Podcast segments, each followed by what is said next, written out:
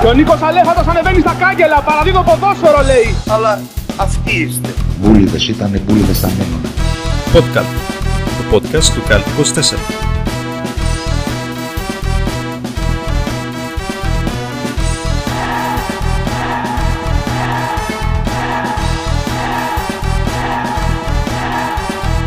Γι' αυτό είμαι και εγώ εδώ, ε, για να σας φωτίσω όλους. Φίλε και φίλοι, καλημέρα. Καλησπέρα. Αναλόγως τι ώρα επιλέγετε για να ακούτε το αγαπημένο σας podcast. Το podcast, το podcast του Καλτικό 24 για άλλη μια εβδομάδα κοντά σας. Με μια χτυπητή απουσία. Έχω κοντά μου Φίλιππο Δημόπουλο, αλλά δεν έχω Γιώργο Παπαθαναήλ. Μας την έκανε, Φίλιππε. Τραυματίας έμεινε στα πίτε ο Γιώργος. Είναι, είναι γυάλινος από ό,τι φαίνεται. Τι να κάνουμε, θα, ναι, θα πρέπει να ζήσουμε με την ε, ηχηρή απουσία του Γιώργου για αυτή την εκπομπή και μόνο. Εμείς όμως είμαστε εδώ για να, σας, ε, για να πούμε για όλα όσα γίνανε όλες αυτές τις μέρες, γιατί δεν είναι μόνο όσα γίνανε το Σαββατοκύριακο, Φίλιππε, σε αγωνιστικό επίπεδο. Γίνονται γενικά πολλά, έχουν γίνει γενικά πολλά πράγματα από την τελευταία μας εκπομπή και μετά. Έχουμε σωρία μεταγραφών. Έτσι. Έχουμε Ναι, Μήτρο ναι. Βλουτσονάρη, Καγκάουα στον Μπάουκ, τον Ιαπωνέζο ε, διεθνή και Σοκράτη Παπασταθόπουλος στον Ολυμπιακό. Όλες οι μετακινήσεις, όλες αυτές οι μεταγραφές θα ολοκληρωθούν από ό,τι φαίνεται σήμερα Δευτέρα. Ε, και το Βος είναι στον Μπάουκ, αυτό το Μπράντονιτς, πώς τον λένε; Ναι, ναι, είναι η μεταγραφή ενός ε, πιτσιρικά που θα κάνει ο Πάοκ από ό,τι φαίνεται. Για το μέλλον ε, περισσότερο φαντάζομαι. Ναι, ναι, ναι. Κατά βάση με προοπτική μελλοντική. Θα έλεγα ότι οι μεταγραφές και οι τρεις, ενώ είναι ας πούμε μπαμ ε, λόγω του ότι είναι μεγάλα ονόματα και οι τρεις, θα έλεγα ότι υπάρχει σοβαρός κίνδυνος να αναβλύζουν καλτήλα μετά από λίγο καιρό. Πιστεύεις ότι υπάρχει τέτοιο ζήτημα; Εντάξει, για τον Κώστα τον Μήτρογλου, ξεκινώντας από εκεί, ε, όπως έγραψα κιόλας, έχω αισθήματα πολύ θετικά για το Εννοείται. συγκεκριμένο πρόσωπο, καθότι είχα τη χαρά και την τιμή να τον εκπροσωπήσω στο ε, ΔΣ του Φοιτητικού Συλλόγου όταν σπούδαζα στο Τμήμα Πολιτικών Επιστημών με τα χρώματα του Κομήτη, Κώστας Μήτρογλου η Σωτηρία. Ωραία χρόνια. Σου έχω πει που είχαμε πάει και μας είπε αυτή την μπιπ είστε. Είναι, είναι νομίζω ο μόνος ποδοσφαιριστής ο οποίος, τον, οπ- για, για τον οποίο βασικά δεν τρέφει κανείς μίσος νομίζω. ναι, ναι, είναι Δηλαδή, γεγονός. ε- εγώ, εγώ σαν Παναθηναϊκός που με έχει, δι- με, με, με έχει ε, βάλει γκολ αρκετές φορές, έχει πανηγυρίσει, έχει κάνει κτλ. Πολλές φορές και ακραία, ας πούμε. Δεν, ε- είναι, είναι ο Μήτρογλου, ρε φίλε. Είναι ο Μήτρογλου. Δηλαδή είναι, είναι ο κάγκουρας τη καρδιάς μας, τον φαντάζεσαι με το, με το GLX, ξέρω εγώ, όπως τον έχει κάνει πολλές φορές ο, ο φίλος μας Κουκούτσι. Είναι, είναι ο κάγκουρας τη καρδιάς μας αυτό. Ό,τι και να κάνει, συγχωρείται αυτόματα. ας πούμε. Ακριβώς. Ο Κουκούτσι, ο οποίος έχει πολύ μεγάλο ε, μερίδιο σε αυτό το κομμάτι, γιατί ακριβώς τον έκανε πάρα πολύ συμπαθή σε πάρα πολύ κόσμο μέσα από τον blog του. Ναι, Έτσι, που γέννησε και τον κομίτη, να τα λέμε αυτά. έτσι. Αλλά ναι, είναι γεγονός αυτό ότι ο Μήτρογλου δεν είναι σε κανέναν αντιπαθή. Γιατί ακριβώς. Πώς το λένε, ε, είναι μια συμπαθής φιγούρα. Πώς να το κάνουμε, ρε παιδί μου. Ε, είναι ρε μορφάρα. φίλε, Είναι, είναι- μορφή τώρα, τι να λέμε. Είναι μορφή.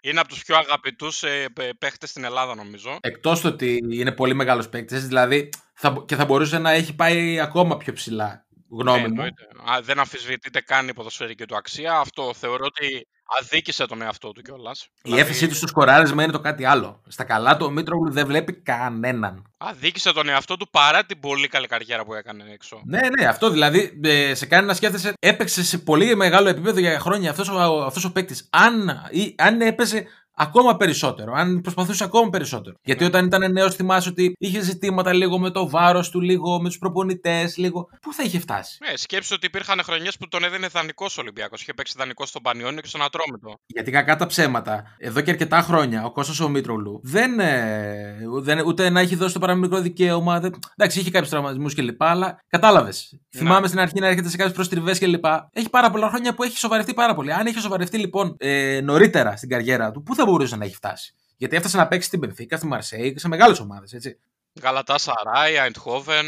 Ακριβώς. Πολύ, με- πολύ μεγάλη σύλλογη είναι αυτή όλοι. Ναι, θεωρώ ότι θα είχε πάει ακόμη πιο ψηλά. Και να δούμε αν θα δώσει τη λύση, αν θα δώσει τη λύση στον Άρη στο σκοράρισμα, έτσι. Γιατί το έχουμε πει Κοίτα. ότι έχει ζήτημα ο Άρης εκεί. Εγώ θεωρώ ότι η μεταγραφή του Μήτρογλου είναι αυτόματα πετυχημένη. Απλά θεωρώ ότι θα χρειαστεί ένα διάστημα για να, ε, να επανέλθει, ας πούμε, γιατί τόσο καιρό ούτε προπονήσεις ουσιαστικά δεν έκανε με την υπόλοιπη ομάδα της Μαρσέη. Έχει να παίξει αρκετό καιρό, όπως αρκετό καιρό έχει να παίξει και ο Καγκάβα. Εγώ θεωρώ ότι ο Μήτρογλου, λόγω του ότι είναι Έλληνας, ξέρει το πρωτάθλημα, για τον εξή λόγο που, έχουμε, που είπαμε και πριν, ότι δεν χρειάζεται να κάνει πολλά ας πούμε, για να σκοράρει. Δηλαδή θα πάρει την μπάλα λίγο έξω από την περιοχή, θα πάρει την μπάλα μέσα στην περιοχή. Αυτές είναι φάσεις στις οποίες ο Μήτρογλου της Βάτης κάνει γκολ. Συνήθως. Συνήθως, Ναι.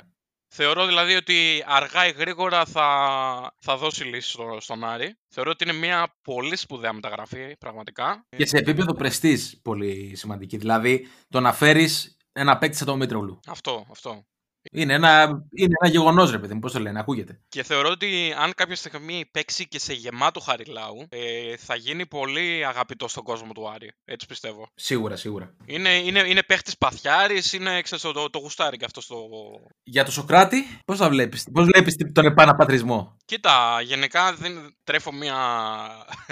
Όχι αντιπάθεια, αλλά ξέρεις, δε- δεν είμαι και ο μεγαλύτερος φαν. Δεν είμαι και ο μεγαλύτερος φαν του Παπασταθόπουλου. Αν, αν μιλήσουμε αντικειμενικά, μιλάμε επίσης για έναν παίχτη ο οποίος έκανε τεράστια καριέρα στο εξωτερικό. Εντάξει, μιλάμε για τον Έπαιξε κορυφαίο Ιταλία. Έλληνα αμυντικό, έτσι. Ο κορυφαίος Έτσι, Έλληνας Ιταλία. αμυντικό στην Ελλάδα. Ιταλία, Γερμανία, έπαιξε στην Arsenal. Αν εξαιρέσεις τη φετινή χρονιά που δεν υπολογίζεται, είχε δύο γεμάτες χρονιές εκεί. Και το βιογραφικό του γράφει και Dortmund, γράφει και Μίλαν, έτσι. Ναι, Dortmund, Milan, Werder, τα πάντα. Θεωρώ εντάξει ότι πάει ουσιαστικά στην καλύτερη άμυνα του ελληνικού πρωταθλήματος. Ο Ολυμπιακός πλέον ε, είναι είδηση ο- όταν δέχτηκε γκολ στο- στη Super League. Εντάξει, τώρα η Super League δεν είναι και κριτήριο φυσικά για έναν τέτοιο παίχτη και για τα λεφτά που θα του δώσει ο Ολυμπιακός. Το θέμα είναι τι θα γίνει, ποιοι θα φύγουν, γιατί φαίνεται ότι μάλλον κάποιος θα πρέπει να πουληθεί. Ναι, από ό,τι αυτή τη ακούγεται. στιγμή. Όχι θα πρέπει, αλλά θα υπάρξουν προτάσεις. Έχει πέντε στόπερ αυτή τη στιγμή, αν βάλουμε και τον Αβράμ, ο οποίος είναι αυτός που δεν παίζει, π- παίζει το λιγότερο χρόνο από τους τέσσερις. Θα πρέπει, ρε φίλε, την αξία του να τη δείξει στην Ευρώπη. Θα πρέπει ουσιαστικά να γίνει ηγέτης στην άμυνα. Δίπλα στο Σεμέδο, δίπλα στο Μπα, δίπλα στο Σισέι. Αν φύγει κάποιος από τους τρεις, δεν ξέρω. Ή κάποιοι από τους τρεις, γιατί ενδέχεται να φύγουν και παρα... Είναι σε καλή ηλικία και οι τρεις. Είναι θεωρητικός σε μια φάση που ψάχνουν να βρουν το, επίπε... το επόμενο στάδιο στην καριέρα τους Αυτό. και ενδέχεται να υπάρξουν προτάσεις. Κοίτα, δεν, δεν πιστεύω ότι θα φύγουν τώρα, ας πούμε, δύο αμυντικοί. Όχι, Το όχι, πολύ να σε φύγει βάθο ένας. χρόνου. Ναι, εννοείται, ναι, σε ναι. βάθος χρόνου σίγουρα, ειδικά ε, για μένα από αυτούς τους τρεις θεωρώ ότι ο Μπα είναι ο πιο ταλαντούχος. Ο Μπά είναι ο Ε, πιο ταλαντούχος, δηλώσεις. Πιο ταλαντούχος εννοώ είναι, έχει πιστεύω το, το πακέτο να πάει πιο ψηλά από τους άλλους δύο. Μάλιστα. Έτσι, έτσι μου βγάζει. Μπορεί και όχι, δεν ξέρω. Ωραία. Πάμε και στον ε, Ιάπωνα, στην τελευταία από τις τρεις κινήσεις που αναφερθήκαμε. Σίντζι Καγκάουα. Σίνζι Καγκάουα. Ο Γιώργος Ομπαταδίδης ήταν πάρα πολύ μπροστά όταν έφερνε το Μασακίγιο τη δεκαετία του 90, αρχές 2000 ε, στον ΠΑΟΚ για να ανοίξει την Ιαπωνική αγορά. 20 χρόνια μπροστά ο Μπάτμαν, 22. Και ε, ο ΠΑΟΚ φέρνει για πρώτη φορά ένα παίκτη από την Ιαπωνία. Και όχι απλά έναν παίκτη από την Ιαπωνία. Νομίζω ότι είναι ο- ο σημαντικότερος ποδοσφαιριστής που έχει βγάλει η Ιαπωνία τα τελευταία πολλά χρόνια. Και πιθανώς και ο σημαντικότερος στην ιστορία. Δηλαδή προσπαθώ να θυμηθώ κάποιον πρωτήτερα από αυτόν και δεν μπορώ να θυμηθώ κάποιον που να έχει παίξει σε αυτό το επίπεδο. Δηλαδή η Manchester United, Dortmund κλπ. Όπως ο Καγκάουα. Δεν δεν θυμάμαι τώρα. Ο, ο μόνος που μου έρχεται είναι ο Νακάτα, να σου πω την αλήθεια. Ο Νακάτα, ο οποίος περισσότερο ήταν ε, διαφημιστικό τρικ παρά ποδοσφαιριστής. Δηλαδή είχε κάποιες συμμετοχές στη Ρώμα, ναι, Ιταλία κλπ. Αλλά 30 χρονών σταμάτησε την μπάλα δεν, ε, δεν- και δεν τον θυμάμαι ποτέ να κάνει διαφορά. Σε αγωνιστικό επίπεδο, αυτός που θυμάμαι να ήταν έτσι πολύ καλός κλπ. ήταν ο Νακαμούρα που έπαιζε στη Celtic. Ο Χόντα επίσης. Και ο Χόντα, και ο Χόντα, ναι. Και ο Χόντα, Τσεσεκά, Μίλαν κτλ. Έχει αξιοσημείωτη καριέρα, είναι γεγονός. Σε κάθε, πε- σε κάθε περίπτωση όμως ο Καγκάουα είναι ε, το σημαντικότερο όνομα που έχει βγάλει τα τελευταία χρόνια η Ιαπωνία. Εντάξει. Ο μόνος που Ναι, έπαιξε ναι, στη Manchester United, αναμφίβολα. Στην Dortmund, πρωταθλήματα με την Dortmund κλπ. Υπό τον, Γιώργο, υπό τον Jurgen Klopp έκανε πάρα πολύ καλά παιχνίδια. Κοίτα, στη Μάντσεστερ ε, δεν θα έλεγα ότι έπιασε και ιδιαίτερα, γιατί έμεινε ένα χρόνο και έφυγε. Έχει κάνει σπουδαία καριέρα στην Dortmund. Σίγουρα είναι, α- αν δεν είναι ο, ο κορυφαίος, είναι από τους κορυφαίους Ιάπωνε ποδοσφαιριστές όλων των εποχών. Όσον αφορά τώρα την ε, επίσης αγωνιστική του κατάσταση, ε, θεωρώ ότι και αυτός θέλει πολύ χρόνο για να μπει. Ε, έχει να παίξει από πέρσι. Από τον Αύγουστο, ναι. Δεν, είναι- η καριέρα του λίγο έχει πάρει μια αλφα κατιούσα, μπορούμε να πούμε, από την Dortmund στη Σαραγώσα, στη Β' Ισπανίας. Σίγουρα όμως, ε, επειδή η Β' Ισπανίας δεν έχει και μεγάλη διαφορά από τη Super League, Δεν έχει μεγάλη διαφορά. Οι, οι παίκτες Β' Ισπανίας κάνουν πλάκα στο ελληνικό πρωτάθλημα διαχρονικά. Ακριβώς, Θυμάσαι τον το, τον Πέδρο Κόντε, το θυμάσαι; εννοείται. Τι πλάκα έκανες σε όλες τις άμυνες. Γα- Πού έπαιζε ο Πέδρο γάμα, Κόντε; γάμα Ισπανίας, ούτε καν. Γάμα Ισπανίας έπαιζε ο, ο Πέδρο Κόντε. Εντάξει, τώρα η Ισπανική σχολή είναι, είναι πολύ να μεγάλη. λέμε Τώρα. τώρα. Υπάρχουν, ναι. Όχι, ο Γκάουα νομίζω ότι αν έρθει να παίξει με όρεξη, τον Μπάουκ μπορεί να τον ανεβάσει επίπεδο. Και σε αυτό που ποντάρει νομίζω είναι ότι είναι ο επαγγελματισμός των Ιαπώνων. Ναι. Όχι μόνο στο ποδοσφαιρικό επίπεδο, γενικότερα. Αυτό, αν ε, κάποιος ας πούμε ξενήσει αυτό που θέλω να πω, ότι, το ότι ήταν στη Β' Ισπανίας πριν έρθει στον Πάοκ. Αυτό ήθελα να πω ότι μεν Β' Ισπανίας, αλλά η Β' Ισπανίας δεν έχει τίποτα να ζηλέψει από τη Super League, ξεκάθαρα. Αυτό, αν έχει όρεξη, θα κάνει παπάδες, έτσι. Στο ελληνικό πρωτάθλημα ο Καγκάβα και με μισό γόνατο που λέει ο λόγος, είναι πολυτέλεια για οποιαδήποτε ομάδα. Οπότε και τους τρεις θεωρώ ότι θα πρέπει να κάνουμε λίγο υπομονή για να τους δούμε. Γιατί και οι τρεις έχουν μεγάλη απραξία αυτή τη στιγμή. Ε, δεν έχουν αγώνες στα πόδια τους. Δεν είναι αγωνιστικά έτοιμοι. Οπότε λίγο υπομονή για τους φίλους του ΠΑΟΚ, του Άρη και του, και του, και του Ολυμπιακού. Ναι.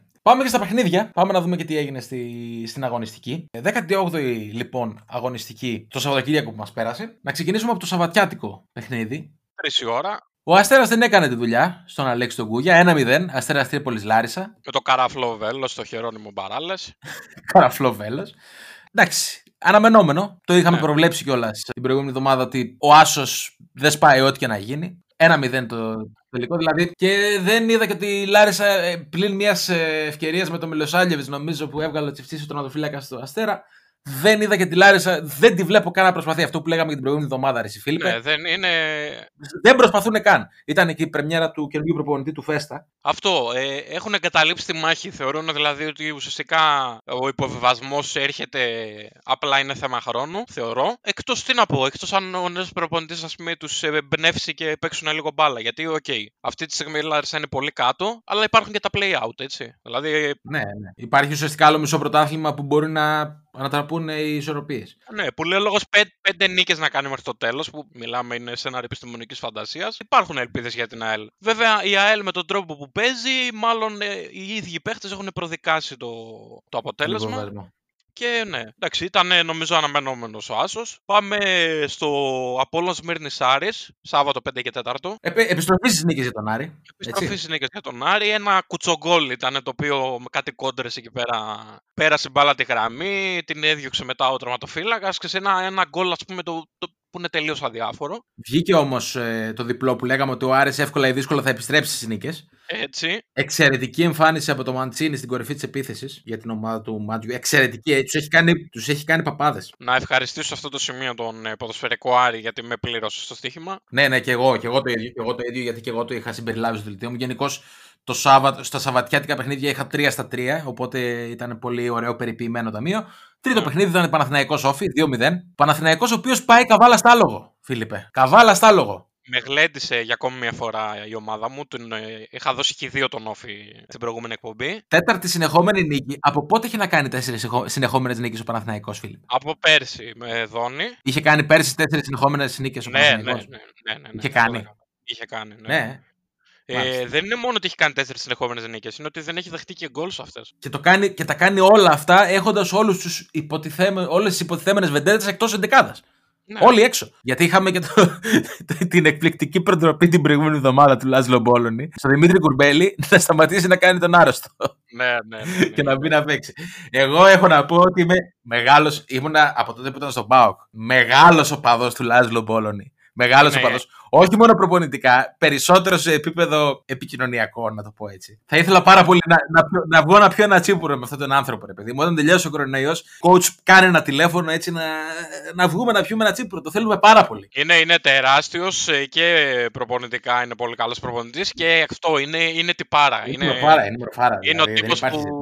θα βγεις άνετα για τσίπουρα, για φαγητό, θα πετάξει ατάκες, θα κλάψεις από το γέλιο. Εγώ αυτό που κρατάω, φίλε, από αυτό το μάτς είναι η ακόμη, μία ακόμα φορά εξαιρετική παρουσία του Αλεξανδρόπουλου. Το παλικάρι ξέρει απίστευτη μπάλα. Το, Στο δεύτερο γκολ, το δεύτερο γκολ είναι, είναι μαγεία, μαγεία είναι, πραγματικά. είναι μαγεία. Περνάει τρεις παίχτες, κάνει και το τακουνάκι, πάει μπάλα στον ε, Καμπετσί, ο οποίος Καμπετσίς σκοράρει δεύτερο συνεχόμενο μάτς. Άρχισε να σκοράρει και καμπετσίς με τον Λάζλο. Ναι. Ο τυφλός αρχίζει και βλέπει. Από το, ένα, το ένα μάτι άνοιξε του τυφλού. Πάμε. Είναι, είναι, είναι ο παίχτης ο οποίος ε, ξέρεις, ήταν υπατμόν, ας πούμε, ήταν έτοιμος να φύγει και ξαφνικά μπήκε και άρπαξε την ευκαιρία από τα μαλλιά τα οποία δεν έχει γιατί είναι εξαιρισμένο γουλή. Λεπτομέρειες.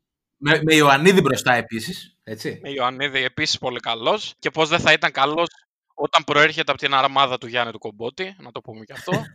Και πάμε στην Κυριακή, στο πρώτο μάτς 3 η ώρα, το Ατρόμητος Ολυμπιακός. Εδώ θα πρέπει να συζητήσουμε λίγο για αυτό το μάτς, φίλε μου, τέλει. Εδώ είχαμε φορτώματα. Κοίταξε, ο- να πούμε, να πούμε τα γεγονότα όπως είναι. Ο Ολυμπιακός σαφώς ήταν πολύ καλύτερος, έτσι για να μην παρεξηγούμαστε. Στο δεύτερο ημίχρονο, ανά δύο λεπτά κάνει, έχει κάνα 20 λεπτό περίπου, ανά δύο λεπτά κάνει ευκαιρία, μεγάλη. Το λέω γιατί έβλεπα το παιχνίδι, καθότι το είχαμε δώσει και διπλό και over 1,5, οπότε περιμέναμε να βάλει το δεύτερο γκολ ο Ολυμπιακός, δεν το έβαλε ποτέ. Αν ψάχνετε το λόγο για τον οποίο δηλαδή δεν μπήκε το δεύτερο. Έτσι ακριβώς. Αλλά δεν μπορούμε να, μην, να παραγνωρίσουμε. Εμείς εδώ γενικά δεν παίρνουμε πάρα πολύ θέση, αλλά νομίζω ότι ο Τρόμητο δικαιούται να έχει παράπονα από τη διαιτησία του χθεσινού παιχνιδιού. Μεγάλα παράπονα. Δικαιούται ξεκάθαρα να έχει πα- παράπονα, μιας και Γιατί δεν είναι μία φάση, είναι πολλές φάσεις και με κάθε αφορμή, δεν ξέρω, μου έδινε την εντύπωση ότι δεν θα τον άφηνε να διεκδικήσει τίποτα. Κοίτα, και μία φάση να ήταν, ε, δηλαδή η φάση του χεριού του, που- του Σεμέδο. Δηλαδή τώρα, όταν υπάρχει βάρ, όταν υπάρχει διαιτητής, όταν υπάρχουν ε, βοηθοί γραμμής, δεν γίνεται να μην είδε κανείς, ας πούμε, το, το χέρι του Σεμέδο. Και στη φάση που ο Μπακ κλωτσάει τον ε, παίχτη του Αντρομή, το οποίο είναι κάτω πεσμένος, ε, ρε παιδιά, αυτό είναι καθαρή κόκκινη, έτσι. Υπάρχει πρόθεση και το χτυπάει. Δηλαδή, δεν γίνεται να δίνεις κίτρινε σε αυτό το πράγμα. Είσαι ο, ο Αυτό διαιτητής- σου λέω, ξέρεις τι, αν ήταν μία, μία από τις φάσεις που πες, δεν την είδανε, δεν την κάνανε, πάμε παρακάτω. Ε, μία το, πε- το, το χέρι. Μία η κόκκινη του Μπουχαλάκη που έγινε συζήτηση για μένα, επειδή όπως το έδωσε το replay, και εγώ δεν θα έδινα. Γιατί μου φαίνεται ότι μαζεύει το δεύτερο πόδι, αλλά Εντάξει, είναι, είναι, είναι μαρκάρισμα κέντρου στο, στο χαρίσιλε το, το μαρκάρισμα. δεν, ε, δεν δικαιολογείται. Ναι, δεν δικαιολογείται, όχι, δεν, δεν, δεν το δίνεις κόκκινη αυτό για κανένα λόγο. Να πούμε, να πούμε κιόλας διαιτητή του Τσαγκαράκη στο συγκεκριμένο μάτ, Βάρο Παπαπέτρου. Έτσι. Και οι πατεράδες και των δύο παλιοί διαιτητές. Να το πούμε αυτό. Είναι σαν να έχουμε πάλι 1998. Σαν να έχουμε 1998. Τσαγκαράκης Παπαπέτρου. Ο Συνεχίστε. οποίος, ο οποίος Παπαπέτρου ε, έχει βραβευτεί πόσες φορές καλύτερος προπονητής του Super League. Ε, εντάξει, τώρα. Καλύτερος δεν δέχομαι- διαιτητή. Καλύτερος Ναι. διαιτητής. Όχι καλύτερος προπονητής. Καλύτερος διαιτητής, sorry, ναι, ε, αν είπα Όχι προπονητής, καλύτερος καλύτερος προπονητής. διαιτητής. Εμείς κλέτε θα γίνουμε. Έτσι. Καλύτερος διαιτητής λοιπόν ε, δεν, ε, δεν, δεν δικαιούται να κάνει τέτοια λάθη. Ε, δηλαδή το VAR γι' αυτό είναι εκεί. Είναι ο διαιτητής για κάποιο λόγο θεωρεί ας πούμε, ότι το μαρκάρισμα δεν είναι τόσο βο- σοβαρό ή δεν υπάρχει χέρι. Και αυτό είναι το VAR εκεί. Υπάρχει Ναι. μικρόφωνο. Ρε Τσαγκαράκη είναι χέρι, ξέρω εγώ. Ρε Τσαγκαράκη τον κλωτσάει. Είναι κόκκινη. Έλα να το δεις. Κάτι. Δηλαδή, οκ. Ο Ολυμπιακός δεν συγκρίνεται ποιοτικά με τον Ατρόμητο, όπως δεν συγκρίνεται ποιοτικά με καμία ομάδα στην Ελλάδα. Αλλά εντάξει, τώρα όταν ε, γίνονται τέτοια μαρκαρίσματα ή όταν υπάρχουν τέτοια χέρια, εντάξει, δώσ' το ρε φίλε, πρέπει να το δώσεις. Τι να κάνουμε; Α χάσει ο Ολυμπιακός στην τελική. Αν αξίζει να χάσει, ας χάσει. Δεν θα χάσει το πρωτάθλημα. Να πούμε επίσης ότι ήταν μια ακόμα καλή εμφάνιση του Μανδά, του νεαρού τερματοφύλακα του Ατρομήτου. Ο οποίος από σπόντα, επειδή τραυματίστηκε ο βασικός, έχει βρεθεί να παίζει και παίζει καλά. Ε, οπότε λογικά είναι ο νέος τερματοφύλακας της ΑΕΚ, αν κρίνουμε από την πορεία του Μπάρκα. Έτσι όπως φαίνεται. ναι, ναι. Πάμε και στα απογευματινά που ήταν ό,τι πρέπει έτσι για, να, για έναν υπνάκο απογευματινό μέχρι το μεγάλο μάτσο που είχε το απόγευμα αργά. Έτσι, πας για έναν Βόλο 0-1 και Πανατολικό Λαμία 0-0. Το Πανατολικό Λαμία, σας δώσαμε και το σκόρ εδώ την προηγούμενη εβδομάδα. Δεν πιστεύατε. Κάποιοι λέγατε γκολ γκολ. 0-0. 0-0, κουτί, κουτί μπάλα, κουτί, Κουτί. μπάλα. Δεν είναι. Ενώ στο, στα Γιάννενα είχαμε την έκπληξη, θα έλεγα. Έκπληξη γιατί το είχαμε δώσει νομίζω ομόφωνα. Καθ- Βασικά αυτό δεν είναι και πολύ έκπληξη το ότι δώσαμε ομόφωνα άσο και βγήκε διπλό, αλλά Ε, ακριβώς. δεν περιμέναμε πάντως να κερδίσει ο Βόλος μέσα στα Γιάννενα. Έτσι. 0-1 με γκολ Τάσου Δουβίκα, με πέναλτι, 7ο γκολ στην ε, φετινή Super League. Γενικά ο, Αχι... ο κύριος Αχηλέα την έκανε τη δουλειά του μέσα στα Γιάννενα. Τα Γιάννενα τα οποία αρχίζουν λίγο και μπατάρουν δηλαδή. Κάπου πατάνε καλά, κάπου... ενώ στην αρχή πατούσαν πολύ καλά, αν θυμάσαι στην αρχή του πρωταθλήματος. Ναι. Κάπου σαν. ε, κάπου να το χάνουν, κάπου να το βρίσκουν. Κοίτα, είναι, είναι τίμιο σύνολο. Είναι ομάδα δουλεμένη. Οι περισσότεροι παίχτες είναι χρόνια μαζί. Αλλά οκ. Νομίζω ότι στερούνται εμπειρίας πάρα πολύ. Ναι, αυτό. Είναι, Δεν έχουν έμπειρους παίκτες καθόλου. είναι, είναι ομάδα η οποία απλά δεν θα πέσει. Δεν είναι κάτι άλλο. Είναι ομάδα η οποία θα σωθεί άνετα μέχρι εκεί. Γιατί δεν θα πέσει, Γιατί υπάρχουν ομάδες σαν τον Παναιτωλικό και τη Λαμία. Αυτό ακριβώς. Τον Παναιτωλικό, τη Λαμία και την ΑΕΛ. Έτσι. Ο Βόλος θεωρώ ότι είναι ένα επίπεδο πιο πάνω. Ναι, ναι, φαίνεται και βαθμολογικά αυτό βέβαια. Ναι. Φαίνεται και βαθμολογικά και γι' αυτό πήρε και την νίκη δύσκολα μεν, αλλά την πήρε. Είναι, είναι ομάδα η οποία κοι- ε, ο στόχος είναι φυσικά πάντα η σωτηρία και από εκεί και πέρα κοιτάει το θαύμα της εισόδου στα play-off. Δεν θα το καταφέρει μάλλον, αλλά καταλαβαίνουμε το, το επίπεδο των, ε, των ομάδων ας πούμε. Ψάχνει να βρει, ψάχνει να βρει πάντως τις ισορροπίες του με το... μετά τον Βάρντα, ο Βόλος. Ναι. Και Έτσι. ακόμα δεν τις έχει βρει. Πανετολικό Λαμία είπαμε 0-0, δεν κουνιέται φίλο. Αυτές τις ομάδες νομίζω 10 ώρες να τις έβαζες να παίζουν γκολ δεν θα βάζανε μία στην άλλη. Δεν υπήρχε Ισχύει, περίπτωση. ισχύει. Και μιας και ανέφερες στον Ουάρντα, να πούμε σε αυτό το σημείο ότι ο Ουάρντα για τις υποψήφιες για τις ε, θαυμάστριες του βασικά πλέον δεν είναι ελεύθερος. Δυστυχώς. Δυστυχώς ε, για όσες ε, ο- ονειρεύονταν να, να είναι στο πλευρό του κάποια στιγμή. Αραβωνιάστηκε και ότι δεν έχει πλέον social media. Αυτό πάλι πώς το σχολιάζεις; Εμείς τι θα κάνουμε, ας πούμε, κλέφτες θα γίνουμε; Δεν, δεν ξέρω, ειλικρινά. Είναι μια μαύρη μέρα για το Cult 24, νομίζω, φίλε μου τέλει. Ναι, δηλαδή, ρε εσύ άμπρα. Αυτό. Εμείς εδώ τι θα κάνουμε; Και όχι μόνο εμείς. Μιλάμε για κόσμο και κοσμάκι. Ε, δεν είναι, δεν είμαστε μόνο εμείς. Να είμαστε μόνο εμείς να πούμε εντάξει. Ακριβώς, να ζήσετε, αλλά εντάξει, μην μας το κάνεις αυτό. Ξανά άνοιξε το, το Instagram σου, ας πούμε. Ξανά άνοιξε το Facebook σου, τι έχεις. Εντάξει, δεν θα γίνουμε κλέφτες κι εμείς. Θέλουμε να σε θαυμάζουμε, να βλέπουμε τις φωτογραφίες σου. Τέλος πάντων, θα, θα, θα το βλέπουμε, θα το θαυμάζουμε. Όπως το θαυμάσαμε και χθες το βράδυ. Γιατί είχε διάφορα επεισόδια κατά τη διάρκεια του ΠΑΟΚ-ΑΕΚ με τον Ουάρντα και με τον Λόπεζ εκεί πέρα. Αρπαχτήκανε πάρα πολλές φορές. Ε, 2-2 το παιχνίδι του ΠΑΟΚ με την ΑΕΚ. Ένα ντέρμπι με τα όλα του. Δεν μου κάνει καθόλου εντύπωση για τον Ουάρντα. Ε, όσον αφορά το μάτς που λες Τέλη μου, ήταν ματσάρα. Ήτανε ματσάρα. Μετά από καιρό, ματσάρα, ΠΑΟΚ-ΑΕΚ, θα πω εγώ. Γκολ, γκολ και θέαμα. Πολλές φάσεις, πολλές χαμένες ευκαιρίες. Μια ευκαιρία που είχε σαν του Κρμέντσικ, την οποία την έβγαλε ο Βράνιες πάνω στη γραμμή. Μια ε, εξωφρενική εμφάνιση Λιβάη Γκαρσία για μένα. Εξωφρενική. Έχει κάνει γιο, το, τον καημένο τον Περέιρα, το τι εμετούς πρέπει να έχει κάνει όλο το βράδυ. Τα έχουμε πει για το Λεβάη Γκαρσία, είναι απίστευτος παίχτης. Ε, μα πραγματικά ήταν λες και έπαιζε σε δύο και τρεις ταχύτητες πάνω. Ναι, ναι. Φοβερός. Όπως φοβερός και ο Γαλανόπουλος από την ΑΕΚ. Εξαιρετικός. Δηλαδή το καλύτερο μα του Γαλανόπουλου, όσα χρόνια το βλέπω στην ΑΕΚ, καλύτερο μα δεν έχει κάνει από αυτό. Σε θέση αριστε... αριστερού εξτρέμ, παρακαλώ. Ο Γαλανόπουλος γενικά αφιονίζεται στην Τούπα, άμα δεις τα προηγούμενα χρόνια. Ίσως είναι ο Γιώργος Ομήνος που τον έχει. τον φτιάχνει κάθε φορά. Είναι, είναι παίχτης ο οποίος, όσα πάω κάτω θυμάμαι, είναι πάντα στους πρωταγωνιστές της ΑΕΚ. Άσχετα αν χάνει ή όχι. Είναι πάντα με στους καλύτερους παίχτες. Όχι, όχι. Εξαιρετικός ο Γαλανόπουλος. Σε θέση αριστερού εξτρέμ γενικά είχε, έκανε μια, ένα στήσιμο πολύ ιδιαίτερο μανολοχημένο το οποίο του βγήκε, θα πω εγώ. Ε, δεν ξεκίνησε τον Ασαριφάρ, δεν ξεκίνησε τον Ολιβέηρα, ξεκίνησε με τον Λιβάγια στην κορυφή της επίθεσης. Για μένα πάρα πολύ σημαντικό καθότι ο Λιβάγια και καλός τεχνίτης είναι και πιο γρήγορος είναι από τους άλλους δύο. Μπορεί να κρατήσει μπάλα, ακριβώς. Ακριβώς. Έβαλε τον Λιβάη Γκαρσία πάνω στον Περέιρα που το λέγαμε και πριν το παιχνίδι στη μεταξύ μας συζήτηση ότι ήταν πάρα πολύ μεγάλο ρίσκο για τον ε, Πάμπλο Γκαρσία και φάνηκε ότι δεν του βγήκε καθότι τον έκανε αλλαγή στο ημίχρονο. Και μπήκε ο Ροντρίγκο, ο οποίος τον έχασε μόνο μία φορά στο δεύτερο ημίχρονο, το Λιβάη Γκαρσία. Ε, και απ' την άλλη το Γαλανόπουλο. Έχει βάλει δηλαδή ουσιαστικά τριάδα μπροστά με, παίκ- με μόνο ένα να παίζει σε θέση που τον έχουμε συνηθίσει, το Λιβάη Γκαρσία. Πολύ καλή έμπνευση του Μανώλη Χιμένεθ. Εντάξει, είναι γνώστο το ελληνικό πρωτάθλημα του Χιμένεθ. Σίγουρα, σίγουρα. Δεν το συζητάμε. Δεν το συζητάμε. Ε, Old Fox πλέον. Αλλά ο Πάουκ είχε τις απαντήσεις. Σε μεγάλο βαθμό, ε, πολύ μεγάλο μερίδιο ευθύνης έχουν οι άμυνες για το τελικό σκορ. Καθότι το δεύτερο γκολ και των δύο ομάδων είναι αστείωτητες της άμυνας. Αστείωτητες απίστευτες. Δηλαδή που, πράγματα που δεν βλέπεις ούτε στο ερασιτεχνικό που παίζω εγώ. Δηλαδή μιλάω για τον γκολ της ΑΕΚ, το δεύτερο του Γαλανόπουλου που ξεκινάει από λάθος του γκασον. Την κλέβει ο Γαλανόπουλος. Τη γυρνάει. Γίνεται σέντρα. Κάνει λάθος και ο Κρέσπο. Κάνει λάθος και ο Κρέσπο με την κεφαλιά προς τα πίσω. Και βάζει τον γκολ ο Γαλανόπουλος. Ενώ στο, δε, στο δεύτερο γκολ του Πάουκ δίνουν έμεσο φάουλ. Τι να πούμε. Γυρνάει την μπάλα πίσω και ο τερματοφύλακα την πιάνει. Ναι, Αυτά ναι, ναι. Αυτό ήταν Το τέλειο. 5x5 δεν γίνονται. Ρεσιτάλ αμυντικών λαθών και από τις δύο ομάδες. Ναι, ναι, εντάξει. Δηλαδή, όχι πάρα πολλές φάσεις, αλλά είναι αυτές οι δύο που μπήκαν τα γκολ και ξέρεις. Σε τέτοια μάτια το παραμικρό λάθος μετράει, δυστυχώς. Ακριβώς. Για τον Μπάουκ νιώθω την ανάγκη να πω ε, ότι για το πόσο συγκινητικό ήταν ο Βιερίνια. Τη μέρα των 35ων του γενεθλίων, φίλε, μετά από δύο χιλιαστούς παίκτη να παίζει έτσι. Ε, ε, λέει πάρα πολλά και για αυτούς που τον κράζανε το καλοκαίρι και δεν τον θέλανε να επιστρέψει στον Μπάουκ και τι θα κάνει και να ο γέρος και αυτό. Θα πάρετε μια μπάλα όλοι μαζί, θα τη βράσετε καλά, θα πάρετε όλο το ζωμό, να τον κάνετε παγάκια, να έχετε να βάζετε όλο το χρόνο. Εντάξει, τι- Να τη τι βράσετε να- καλά. Τι να πούμε, Για ρε πολλές φίλε, ώρες. Για, για την αγωνιστική αξία του Βιερίνια, έτσι. ο- Και 35 δείχνει πόσο πάθος και θέληση έχει να παίξει μπάλα. Ρε φίλε, τελευταία φάση είναι 24ο λεπτό. με- Μετά από κλωτσιές, να έχει δώσει, να έχει φάει. Μετά από χειρουργία αυτά στην καριέρα του όλη κλπ.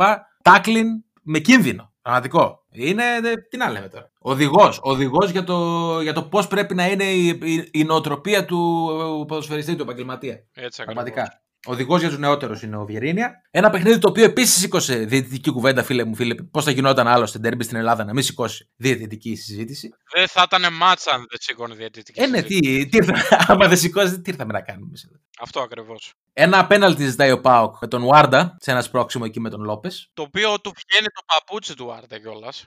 Ναι, ναι, ναι, ναι. Εγώ νομίζω ότι υπάρχει ανατροπή σε αυτό το σημείο. Και η ΑΕΚ είχε κάποια παράπονα γιατί δεν δόθηκε μια κόκκινη κάρτα στο Βιερίνια πριν τη σκοράρει που βγαίνει ο Λιβάη Γκαρσία, του δίνει κίτρινη και μετά την παίρνει πίσω, καθότι ο Λιβάη έχει κάνει χέρι νωρίτερα. Αυτό ακριβώς. Είναι, είναι φάση η οποία είναι ως μη γενόμενη. Δεν, δεν υπάρχει και διαμαρτυρία ή κάτι. Από τη στιγμή που υπήρχε χέρι πριν, το μαρκάρισμα μετά ε, δεν, δεν, δεν υφίσταται. Ο Τάσος ο Κάκος πάντως, ο οποίος Τάσος ο Κάκος βγήκε χθες από το τηλέφωνο στην εκπομπή γιατί υπήρχε blackout στην Κέρκυρα.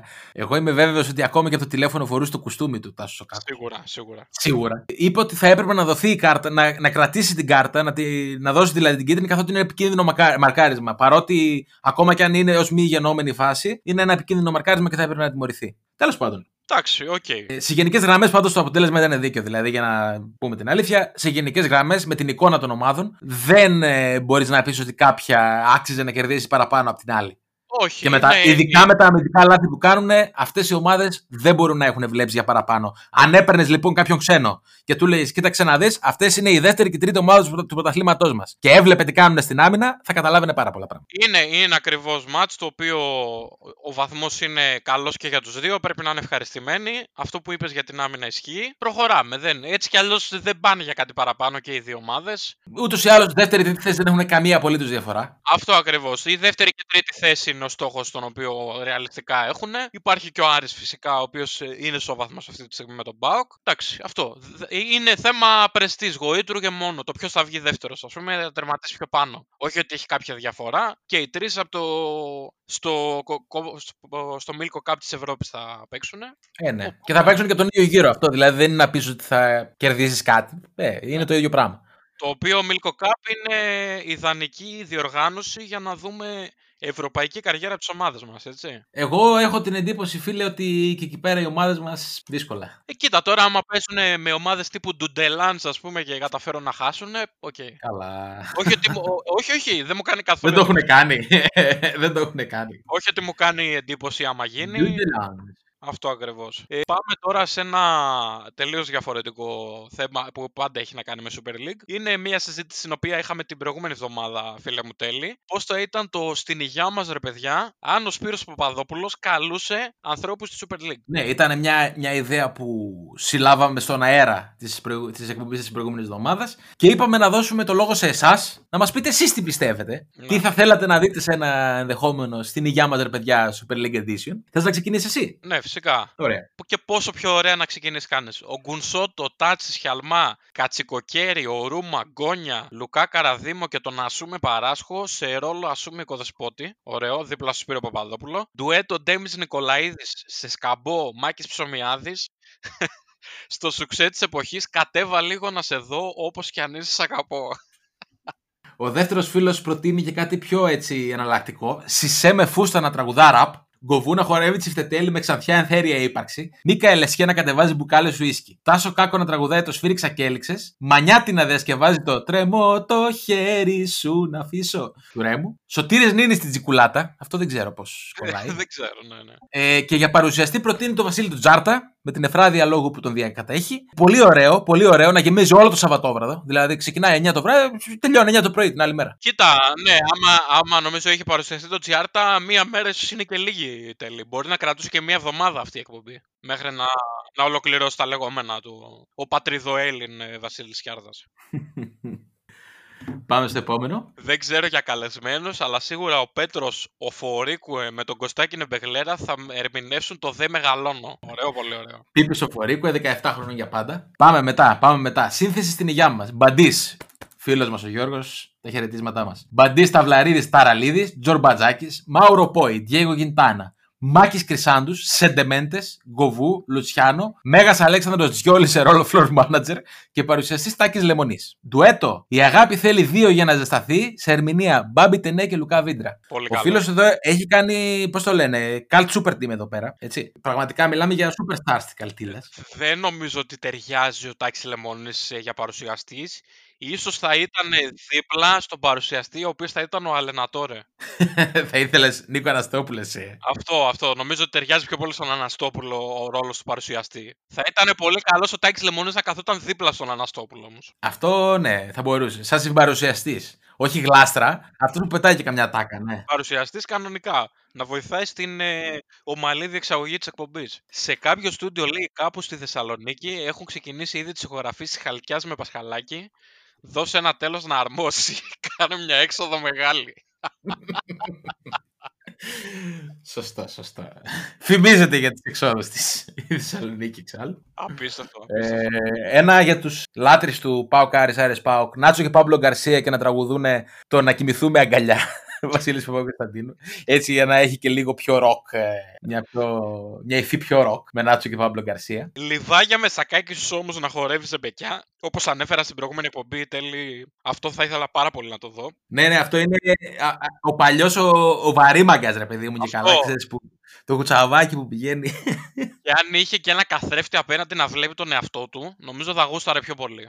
Ένας φίλος εδώ στο Instagram βλέπω τώρα μπακάκες χορευτή ζεϊμπέκικου. Ξέρεις αυτοί που φοράνε τα, μα- τα μαύρα τα πουκάμισα και το παντελόνι που δεν μιλάνε και απλά χορεύουν. ναι, ναι, ναι. Ο Μπακάκης είναι και πολύ καλό παλικάρι. Έπος. Τα, τους χαιρετισμούς μας. ε, Ελευθερόπουλος να τραγουδάει όπου φυσάει ο άνεμος πάω. Γιατί προδόθηκε από τον αέρα κάποτε, όπως θυμόμαστε. Ο Δημήτρης Ελευθερόπουλος. Επόμενος φίλος λέει, ο Γκοβού ένα μπουκάλι τζόνι τη μοναξιά σκοτώνει και να χορεύει ζεϊμπέκικο με κρεμασμένη γραβάτα. Γενικά τον Γκοβού τον, ε, τον περιποιήθηκαν πάρα πολύ. Το Σίδνεϊ τον Γκοβού, ο οποίος έκατσε λίγο στην Ελλάδα αλλά έγινε σύμβολο παντοτινό. Βλέπεις. Ο Κοβού, ο οποίος ε, από τότε είχε δημιουργηθεί φωτογραφία με τον Κοβού να είναι στο στην υγειά μας, ρε παιδιά, άμα θυμάσαι, δίπλα στο Σπύρο Παπαδόπουλο. Είναι από τις πρώτες φωτογραφίες δημιουργίες ε, του ίντερνετ. Όπως και μία την οποία τον είχαν βάλει στο Famous Grouse. Αλαφούζος featuring Tigris, θα τα κάψω τα ρημάτια τα λεφτά μου, μαζί λέει άλλος φίλος στο, στο Instagram. Δεν πάτε καλά, ρε. Για συνέχισε. Πασχαλάκης και Τσιντότας, ντουέτο, το σε έχω βρει και σε χάνω. Δεν- Λεγόμενο δεν το έπιασα. τον Πασχαλάκη γενικά τον έχουν ε, σε πολύ μεγάλη εκτίμηση. Τον είδαμε σε πάρα πολλά σχόλια. Ε, ίσως επειδή έχει σχέση με την Ειρήνη Παπαδοπούλου και είναι του χώρου. Αυτό, αυτό. Έχει τα κονέ. Είναι, είναι, είναι λατρεμένο πρόσωπο γενικά για τη σέλιδα ο Αλέξανδρος ο Πασχαλάκης νομίζω. Ναι, ναι, να είναι καλά, να είναι καλά, να είναι καλά. Ε, επίσης επικό, επίσης επικό, Αναστασιάδης αφιέρωμα στο Γαϊτάνο, παράσχος να λέει δημοτικά τραγούδια στην ίδια εκπομπή. Στην ίδια εκπομπή, ναι. Αυτό δεν μπορούσε να είναι Κυριακή στο χωριό, βέβαια. Αλλά Ναι. εντάξει, μπορούμε, σε, σε, επόμενο, σε επόμενη εκπομπή μπορούμε να το επιμεληθούμε. Να πούμε και ένα τελευταίο έτσι από το Instagram. Παράσχω στενές να τραγουδάνε το υπάρχω και να το αφιερώνουν σε Ξάνθη και Λαμία αντίστοιχα. Ωραία. Μπράβο, παιδιά. Είναι μια ακόμα φορά που ο κόσμος δίνει recital στα σχόλια ε, και Ευχαριστούμε τον κόσμο μας. Ευχαριστούμε τον κόσμο μας. ευχαριστούμε όλους και ξέρουμε ότι είναι το ίδιο ηλίθιοι με εμάς και χαιρόμαστε γι' αυτό. Ωραία. Αυτά λοιπόν και με την, ε, και με την ενότητα για το στην υγειά μας, ρε παιδιά. Πάμε τώρα να ακούσουμε τα όσα μας είπε ένας ε, αγαπητός φίλος της σελίδας, ε, συγγραφέας και Ολυμπιακός πάνω απ' όλα όπως μας είπε, ο Θανάσης ο Χειμωνάς, ε, σε μια συζήτηση που είχαμε και θα επανέλθουμε με τα παιχνίδια της επόμενης αγωνιστικής. Θανάση καλησπέρα. Καλησπέρα. Ε, συγγραφέας και πολιτευτής στο παρελθόν, αλλά πάνω απ' όλα φίλαθλος, θα έλεγα και Ολυμπιακός, έτσι δεν είναι; Πρώτο Ολυμπιακός και μετά φίλαθλος. Πρώτα Ολυμπιακός και μετά όλα τα άλλα. Ε, βέβαια. Ε, και έχουμε το πολύ μεγάλο παιχνίδι αυτή την εβδομάδα, τη, την Τετάρτη που μας έρχεται. Ολυμπιακός ΠΑΟΚ, το οποίο τα τελευταία χρόνια έχει πάρει μια διαφορετική τροπή. Έτσι όπως έχουν έρθει τα πράγματα, που πλέον και ο ΠΑΟΚ διεκδικεί πράγματα στην Ελλάδα. Εσύ, Θανάση, βλέπεις Ολυμπιακός ΠΑΟΚ από πολύ παλιότερα από ότι εμείς οι δύο. Ε, διάβαζα τις προάλλες για το, για το πρώτο γκολ που είχες δει στο, σε ένα γήπεδο, σε ένα άρθρο που είχες γράψει για τον Νίκο τον Αναστόπουλο. Για το πρώτο γκολ που είχες δει σε γήπεδο, που ήταν του Νίκο του Αναστόπουλου με τη Λαμία. Ο Νίκος Αναστόπουλος έχει πετύχει και ένα εξαιρετικό γκολ, αν δεν κάνω λάθος, με ψαλιδάκι εναντίον του Πάουκ. Έτσι δεν είναι σε Ναι, ένα νομίζω Ολυμπιακό το στάδιο. αναφέρω και αυτό στο, στο άρθρο. Ναι. Έπεσε και για καιρό στις αθλητικές εκπομπές. Ήσουν παρόν στο συγκεκριμένο παιχνίδι; Όχι, το πρώτο Ολυμπιακό ΣΠΑΚ που έχω δει στο γήπεδο ήταν ένα 2-1 το 1988, μία μέρα πριν φύγουμε πενταήμερη. Στο- Στο... να πηγαίνω σχετικά μεγάλο στο γήπεδο. Στο παλιό Καραϊσκάκι, έτσι. Στο ΆΚΑ, στο ΆΚΑ. Α, στο ΟΑΚΑ. Ναι. Ναι, είχε και αυτή την ιδιαιτερότητα το συγκεκριμένο παιχνίδι ότι μπορεί οι ομάδες να, είναι, να παίζουν από πολύ παλιά, αλλά έχει γίνει σε διάφορα σε διάφορα γήπεδα, καθότι και ο Ολυμπιακός είχε τις περιπέτειες όσο είχε κλείσει το παλιό Καραϊσκάκι, στη Ριζούπολη, στο Άκα κλπ. Γενικώς είναι ένα παιχνίδι που πάντα, πάντα σηκώνει πολλή συζήτηση, πάντα έχει νεύρα, έχει μαρκαρίσματα δυνατά, έχει ε, και θέαμα όμως και γκολ ε, εντυπωσιακά κλπ. Φίλιππες, σε ένα πιο παιχνίδι σου έρχεται πρώτο στο μυαλό όταν ακούς για το, για το Ολυμπιακός Σπάουκ, με γηπεδούχο τον Ολυμπιακό, έτσι. Ναι, εμένα μου έρχεται ένα διπλό που είχε κάνει ο Πάουκ με το Σαλπικίδη, να σου πω την αλήθεια. Ένα του που ξέρεις, δεν το περίμενε κανείς ας πούμε. Και μου είχε καρφωθεί η φάση που είχε βάλει τον γκολ ο Αθανασιάδης. Δεν θυμάμαι ποια χρονιά είναι ρε φίλε. Που πάει να πάρει την μπάλα και καλά για να παιχτεί γρήγορα το παιχνίδι, θυμάσαι; Η Μίτσελ ήταν νομίζω. Επί Μίτσελ ήταν, ναι, που Ναι, ε, ναι. μου θύμισε αγώνα rugby, ξέρεις, που είχε ο άλλος την μπάλα, πάει να βάλει γκολ, ας πούμε, με την μπάλα στα χέρια και είναι οι άλλοι από πίσω προσπαθούν να το σταματήσουν. Που είχε, είχε φύγει τότε που είχε φύγει ο Πάκ 5 βαθμούς μπροστά, αλλά τελικά Ναι. έχασε το πρωτάθλημα. Ναι, ναι, Περέιρα, ναι, ναι. Ναι, ναι, ήταν με τον Άγγελο Αναστασιάδη. Ναι, Παναγιά με, στον το, πάγκο. με, με το Mac που κάνανε τη φωτογραφία με τους πέντε Μπράβο, με τα βαθμούς. δάχτυλα, ναι, ναι, ναι. Ναι, ναι. Ναι, ήταν Ωραίες ε, αναμνήσεις. εκεί. Σε εκείνο το μάτς είχαν μπει, και άλλες- είχαν μπει γκολάρες και από τον ε, Φουστέρ, το 1-1 του Ήμουνα, Ολυμπιακού. ήμουνα Και... μέσα. Βασικά το πρώτο παιχνίδι του Ολυμπια... το Ολυμπιακό Σπάου της τελευταίας δεκαετίας που δεν είδα ήταν πέρυσι στα playoff γιατί δεν είχε κόσμο. Όλα Ναι. τα άλλα τα έχω δει εντός. Είναι Ναι. αυτά τα derby, είναι, είναι ωραία. Είναι... Είναι ωραία, αλλά ε, για αυτό που λέτε για ε, ότι θα έχει πάθος και αυτά. Τώρα, όταν πηγαίνεις σε ένα γήπεδο άδειο και ακούγονται κάποιες φωνές σαν να είναι προπονήσεις στο FIFA, ε, νομίζω δεν, δεν έχει καμία σχέση με το Ολυμπιακός Σπάουκ που είχαμε δει παλιά, όπως δεν είχε καμία σχέση το Πάοκ Ολυμπιακός που είδαμε πριν λίγο καιρό. Ειδικά Είναι αυτές οι δύο γεγονός. ομάδε χωρίς κόσμο ευνουχίζονται σε μεγάλο βάθο. Είναι Ισχύει, γεγονός ισχύει. αυτό. Ε, το, το άθλημα ευνουχίζεται κακά τα ψέματα. Ναι, Θανάση, ναι, νομίζω ότι ναι. δεν είναι μόνο θέμα της Ελλάδας αυτό. Έτσι, δηλαδή, βλέποντας, εγώ προσωπικά, από την αλήθεια, δυσκολεύομαι να δω ποδόσφαιρο και σε ευρωπαϊκό επίπεδο χωρίς τον κόσμο. Δεν ξέρω, μου βγάζει κάτι πάρα πολύ. Ήταν ωραίο όταν έγινε το Final Eight στο Champions League που όχι απλώς είχαν ηχητικά, αλλά αν ας πούμε έδινε φάουλ διαιτητή, οπότε και γιούχα. Το οποίο ήταν Ναι. πολύ ρεαλιστικό τήρμα των λογιών, αλλά για κάποιο λόγο το σταματήσανε. Ε, όχι, ευρωπαϊκό κουτσά στραβά βλέπεις γιατί σε παρασύρει λίγο το θέαμα και ξεχνιέσαι. Ελληνικό πρωτάθλημα είναι πολύ δύσκολο. Δηλαδή, εγώ χθες κάθισα με χίλια ζόρια να δω ατρόμητος Ολυμπιακός. Ε, δεν δε, δεν μπορώ και αισθάνομαι πολύ άσχημο ότι η Τετάρτη θα γίνει ένα τέτοιο παιχνίδι και πάλι θα το βλέπω στην τηλεόραση με άδειο γήπεδο. Είναι, είναι πολύ άσχημο αυτό. Ναι, είναι για του τολμηρού Ναι. του Super League, τα έχουμε πει αυτά. Είναι για τους Επηρεάζονται που και οι αντέχουν. παίχτες έτσι, επηρεάζονται και οι παίχτες Προφανώς, και... και ειδικά ο Ολυμπιακός. Δηλαδή, εγώ θεωρώ ότι η πολύ κακή εικόνα που είχε φέτος ο Ολυμπιακός στο Champions League, γιατί εγώ θεωρώ ότι φέτος στον όμιλο του Champions League ο Ολυμπιακός πρέπει να ήταν χειρότερο από κάθε άλλη φορά, έπαιξε ένα ρόλο το γήπεδο ήταν άδειο. Ειδικά στον Ολυμπιακό παίζει μεγάλο ρόλο. Όπως προφανώς και για τον Πάοξ Τούμπα. Σε άλλες ομάδες Μεγάλο ρόλο. μεγάλο ρόλο. Παίζει ρόλο να έχεις κόσμο στι εξέδρες. Αυτές οι ομάδες τις ανεβαίνουν με τις φωνές, με τις ιαχές. Δηλαδή αυτό που λένε ότι ο κόσμος είναι ο δέκατος παίχτης, ομάδες σαν τον Ολυμπιακό και σαν τον Πάοξ ισχύουν. Αυτό ναι, είναι 100%, αλήθεια. Και συμφωνώ. φαίνεται και στη βαθμολογική συγκομιδή του Ολυμπιακού στον Όμιλο. Έτσι. Δηλαδή, άλλες χρονιές ε, δεν νομίζω ότι θα έκανε μία νίκη με τη Μαρσέη στο 93 ο Ολυμπιακός. Δεν ήταν μόνο η Τα συγκομιδή, ήταν δεν έπαιξε καλά. Δηλαδή, Ναι, εντάξει, ναι, μπορεί εσύ. να πεις ότι. Δηλαδή και με την Πόρτο και στα δύο μάτς με τη City ήταν. Ο αγώνας του Ολυμπιακού με τη City για μένα είναι ο χειρότερος αγώνας που έχω δει στη ζωή, στη ζωή μου του Ολυμπιακού στην Ευρώπη. Είναι χειρότερος από το 7-0. Δηλαδή, ασχέτω αν έληξε 0-1. Και δεν νομίζω ότι ήταν. Εντάξει, ήταν και κουρασμένη η ομάδα, ή παίζει ένα χρόνο σε ρί, αλλά παίζει ρόλο. επηρεά- Ο Ολυμπιακός επηρεάστηκε πάρα πολύ. Και είχε επηρεαστεί και πολύ και με τη Γούλ. Θεωρώ ότι με κόσμο ο Ολυμπιακός έχει κερδίσει εκείνο το μάτς και θα ήταν αλλιώς τα πράγματα. Πολύ πιθανό. Ναι,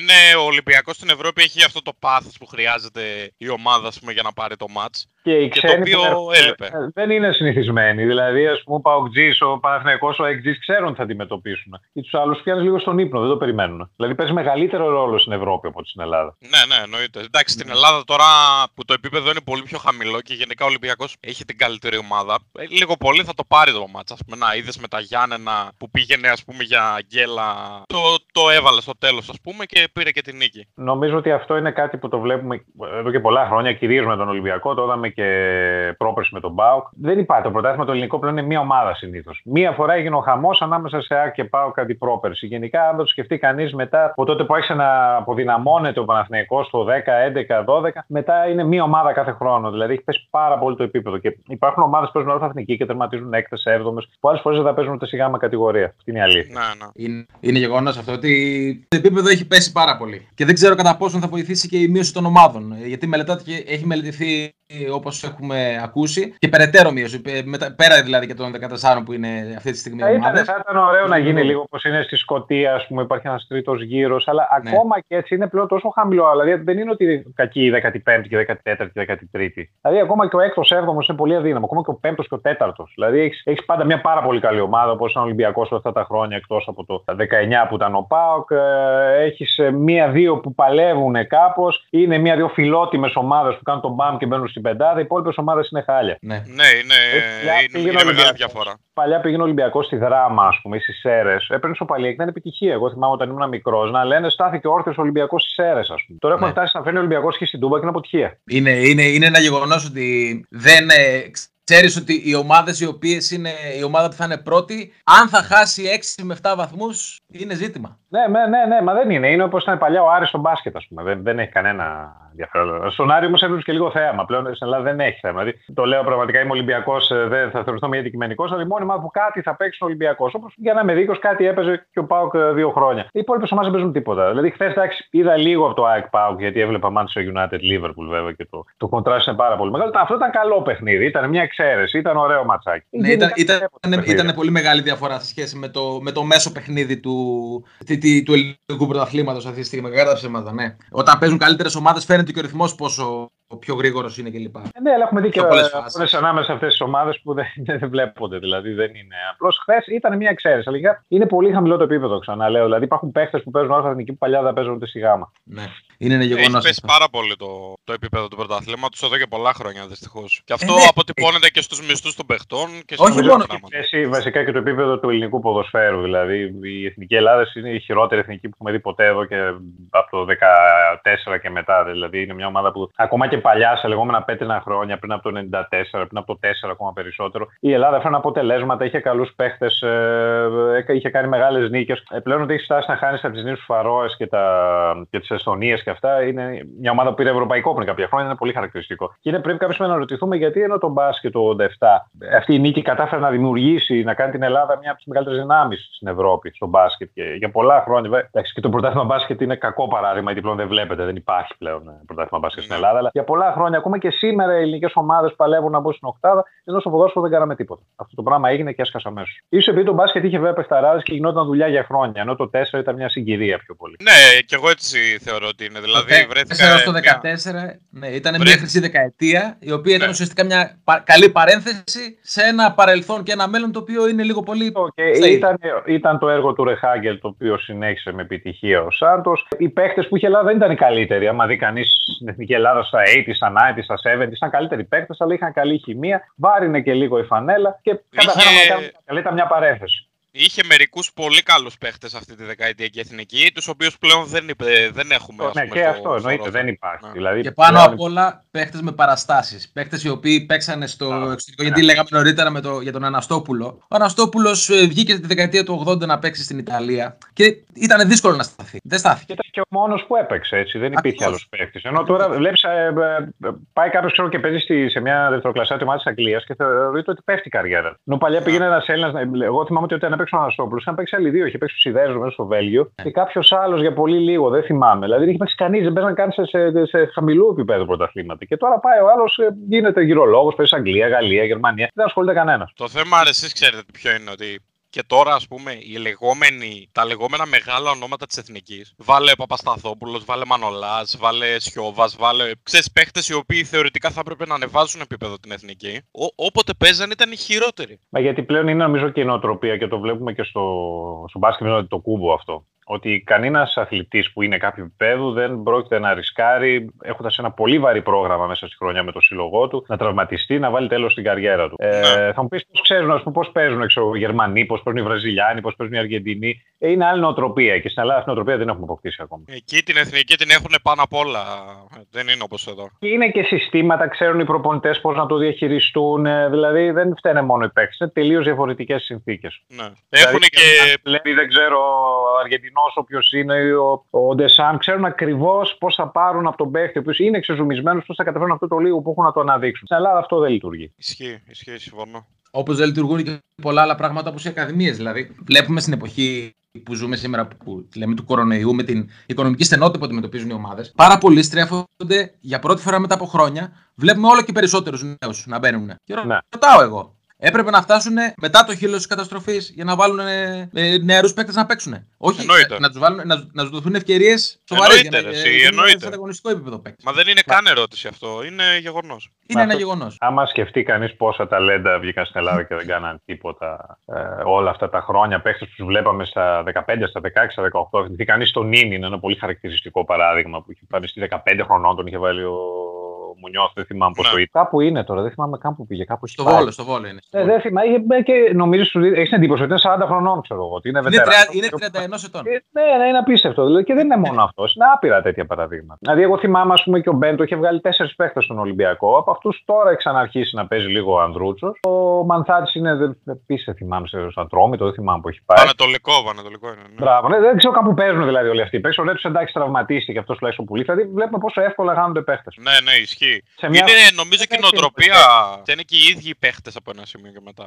Σε κάποιες περιπτώσεις, ναι. Όχι πάντα. Στην ανάλογη περίπτωση ανθρώπου που έφταιγε, που ήταν πολύ μεγάλος παίκτης, δεν ήταν Έλληνας, αλλά ουσιαστικά είχε μάθει από στην Ελλάδα, ήταν ο Καστίγιο. Ο οποίος ήταν Ναι, ένας ναι. ποδοσφαιριστή που θα μπορούσε να αφήσει εποχή. Και τελικά το μόνο που έμεινε είναι ότι κατάφερε ο Ολυμπιακός να βγάλει κάποια χρήματα που έδωσε στο Σαχτάρ. Δεν, δεν, δεν έκανε τίποτα από ένα σημείο και πέρα. Ήταν παίκτη που ήξερε μπάλα, αλλά έφαγε το κεφάλι του. Αλλά είναι και το περιβάλλον γύρω που βοηθάει σε αυτό. Ναι, ναι, ναι. Ή- Είναι δεν η- βοηθάει. Ναι. Και οι τραυματισμοί, π.χ. ο Ρέτος, εγώ θεωρώ ότι είναι από τους πιο άτυχους ποδοσφαιριστές τα Ισχύει. τελευταία χρόνια. Γιατί ήταν ένα παιδί που πουλήθηκε αρκετά λεφτά στη Leverkusen. Έπαιξε, ήταν, ήταν, ήταν παιχταράς, βασικός. Δεν, ήταν, ε, δεν πήγε από σπόντα. ε. Εγώ θυμάμαι όταν Όχι. έβγαζε μάτια που τον είχε βάλει ο Μπέντο και τον ήξερε κανένας και έβγαζε μάτια ο άνθρωπος. Ναι, ναι, ναι, ναι. Και τραυματίστηκε ξαφνικά και μετά πάει. Δηλαδή ξανά τραυματισμός. ένα παράδειγμα, ας πούμε, ο οποίος ήταν ταλέντο και δεν έχει ας πούμε, την εξέλιξη που περιμέναμε, είναι ο Τάσος Οδόνης. Ο αδερφός του Χρήστο που έπαιζε. Επίσης, επίσης, επίσης, επίσης, επίσης έβγαζε μάτια και αυτά. Δεν- είναι- Ο κανόνας είναι αυτός. Η έκπληξη είναι το ταλέντο να φτουρήσει και να μείνει. Ο κανόνας είναι ότι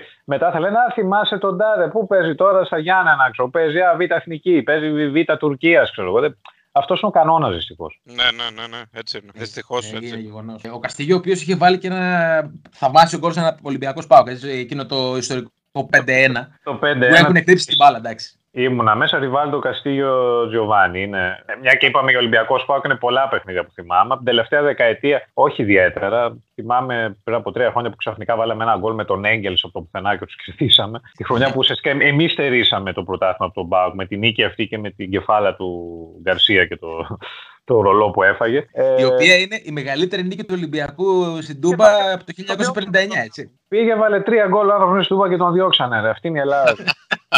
Αλλά θυμάμαι πολύ έντονα κάποια μάτσα τέλη δεκαετίας του 80 και στο το 90. Δηλαδή εκεί τα μάτια γινόταν χαμός και παουτζίδε στην εξέδρα, έπεφτε το ξύλο της αρκούδα. Ήταν παλιές ωραίες εποχές. Δυστυχώς αυτά πλέον δεν γίνονται. Ναι, έβλεπα κάποια Δεν στιγμή. κάνω, βέβαια, αλλά καταλαβαίνετε θέλω να πω. Όχι, είναι ένα γεγονός. Δηλαδή, βλέ, βλέποντας τα. Για το Πάο Ολυμπιακό, το είχα πει και στην εκπομπή της, ε, του προηγούμενου παιχνιδιού που είχαμε κάνει εδώ με τον Αντώνη Τσακαλέ, ότι θυμάμαι αρχέ εκεί 2000, γιατί εγώ είμαι νεότερο, οπότε εκεί πέρα αρχίζουν οι ποδοσφαιρικέ μου μνήμε περίπου. Κάθε χρόνο σε Πάο Ολυμπιακό να έχει φωτιέ στι κερκίδε. Κάθε χρόνο. Ε, τελειώναν τα μάτια το 80, δηλαδή γινόντουσαν. και Ναι, βέβαια ναι. υπήρχε και εκείνη η παράδοση που κράτησε 20 χρόνια που ο Ολυμπιακό έχανε κάθε χρόνο στην Τούμπα. Δηλαδή ο Ολυμπιακό είχε ομαδάρα αίτητο τρία χρόνια και μία ήττα την έκανε κάθε φορά στην Τούμπα. Ε, αυτά δεν υπάρχουν όμω. Ναι, Όχι, είναι- δεν, δεν είναι τα είναι ντέρμπι που αλήθεια. ήταν τότε. Δεν υπάρχει και μετακίνηση του κόσμου. Δηλαδή, αυτό που είπαμε νωρίτερα, το 5-1 του Ολυμπιακού με τον Πάοκ, είναι η τελευταία φορά που έχει πάει κόσμος του Πάοκ σε αγώνα με τον Ολυμπιακό στο Κα- Καραϊσκάκι. Πρέπει να ήταν τελευταία χρονιά γιατί θυμάμαι και ένα πολύ μεγάλο παιχνίδι στο κύπελο τότε με την ΑΕΚ που είχαμε κερδίσει ένα 0 στο ΑΚΑ και χάναμε ένα 0 στο Κασκάκι και το γυρίσαμε και προκριθήκαμε που είχε εκτζίδε. Και είναι επίσης πολύ άσχημος αυτό. Δηλαδή παλιά πώς πηγαίνανε. Δηλαδή στα 80s δεν δεν σκοτωνόταν κόσμος, δεν έπεφτε ξύλο. Δηλαδή αυτό ότι δεν μπορεί κάποιος να δει την ομάδα του εκτός έδρας επειδή το κράτος δεν μπορεί να, να εμποδίσει τα επεισόδια είναι αδιανόητο. Δηλαδή, εγώ Ναι, θυμάμαι, ειδικά όταν παίζαμε στο ΑΚΑ ήταν και εύκολο να πας. Δηλαδή όλα τα μάτια είχαν πάρα πολύ κόσμο και από τις δύο πλευρές. Ναι, εσύ έστω με χαμηλότερη ροή κόσμου, ας πούμε. Δηλαδή, πόσο χωράει το γήπεδο; Χωράει το Καρεσκάκι 33.000 κόσμο. Βάλε 8 και 8, ας πούμε. Μα δεν ξέρω, εγώ Βάλε, θυμάμαι ναι. ένα τελικό κυπέλου πριν γεννηθείτε εσείς το 1988 ε, με Φούνες που είχε βάλει δύο γκολ που είχαμε χάσει όμως τα πέναλτι από τον Παναθηναϊκό, να είναι τίγκα το γήπεδο και να μην έχει ούτε καν κενό. Υπήρχαν μάτα απλώ ανάμεσα στους οπαδούς και επαναλαμβάνω ήταν άγριες εποχές που γινόταν μαχαιρώματα, που έπεφτε πάρα πολύ ξύλο. Δηλαδή τώρα το ξέρω συνεχίζει να πέ- πέφτει και ο κόσμος δεν, δεν μπορεί να πάει στο γήπεδο. Ναι, απλά τις παίζουν εκτός γηπέδου και είναι όλοι Τώρα, Και ευχαριστημένοι. και χειρότερο γιατί δεν, είναι, δεν μπορεί να το ελέγξεις κιόλας. Δηλαδή εδώ έπρεπε πυροβολισμοί προχθές στη Θεσσαλονίκη. Δηλαδή Ε, βέβαια. δεν υπάρχει κανένα αποτέλεσμα με αυτό. Πυροβολισμοί και προχθές ή χθες έπεσε και μολότοφ σε, Ναι, ναι. σε πιτσαρία. Ναι, ξεφεύγουν τα πράγματα, ξεφεύγουν τα πράγματα και Μια γενικότερη κατάσταση και παίζουν και άλλοι παράγοντες. Δεν είναι βέβαια μόνο η παιδική βία. φυσικά. Α επιστρέψουμε όμως στο ένα άλλο παιχνίδι που θυμάμαι εγώ για να πούμε και ένα παιχνίδι από τη Ριζούπολη. Γιατί έπαιξε για κάποια χρόνια και, και εκεί ο Ολυμπιακός. Και είχε γίνει ένα πολύ μεγάλο παιχνίδι. Ολυμπιακός Πάο, το 4-3. Δεν ξέρω αν το θυμάστε. Το Αλυσμόνι, το Μουτζιμινιέ, το Καρεμπέ, τον Οκά κλπ. Το Τώρα, καφέ, εντάξει. τον, ΟΚΑ, τον ΟΚΑ σε πρώτη Ναι, και το φάση, καφέ. τον Και καφέ, οι οποίοι ήρθαν στον Ολυμπιακό με, με διαφορά 1,5 χρόνο Ε, περίπου. Αυτό, ναι, και είχε ακουστεί ότι νομίζω ο καφέ είχε πει σιγά την κόμματα, κάτι είχε σκλεναρίκο, ότι κάτι τέτοιο. Εγώ τον υπήρχε ο αστικό μύθος ότι έτσι ξεκίνησε ο καυγάς. ναι, όχι, είναι γεγονός νομίζω ότι του είχε πει κάτι για την, ε, σύζυγό, για την τότε σύζυγό του. Ναι. Άσε του μας, ρε, δεξιά- άσε μας ρε καφέ. Ο οποίος, συγγνώμη, Θανάση, ο οποίος παντελή καφέ στο συγκεκριμένο μάτι έχει κάνει χατρίκα, έτσι. Έχει βάλει τρία γκολ για τον Πάο. Α, Δεν το θυμάμαι να σου πω την Ε, αλήθεια. και τα τρία γκολ του Πάου τα έχει βάλει ο καφές. Ο καφές ήταν πάρα πολύ, ε, πολύ καλός και χρήσιμος παίκτης. Δηλαδή, Ναι. αθόρυπο παίκτης, πολύ καλός και που βοηθούσε πολύ. Ε, όχι, εγώ θυμάμαι, ας πούμε, ένα άλλο παιχνίδι που ήταν μια κακή συγκυρία γιατί εγώ ήμουν full με, με τον Μπάγκεβιτ. Ήταν το τελευταίο μα του Μπάγκεβιτ στην πρώτη περίοδο, το 4-1 στο ΑΚΑ, το 2000, με τη φοβερή λόμπα τότε του Τζιοβάνι. Αλλά ξαναλέω, τα τελευταία χρόνια δεν μπορώ να θυμηθώ κάποιο παιχνίδι που να μου έχει προκαλέσει. έτσι. Το τελευταίο ήταν του, του 5, που να είμαι μέσα τουλάχιστον. Ναι.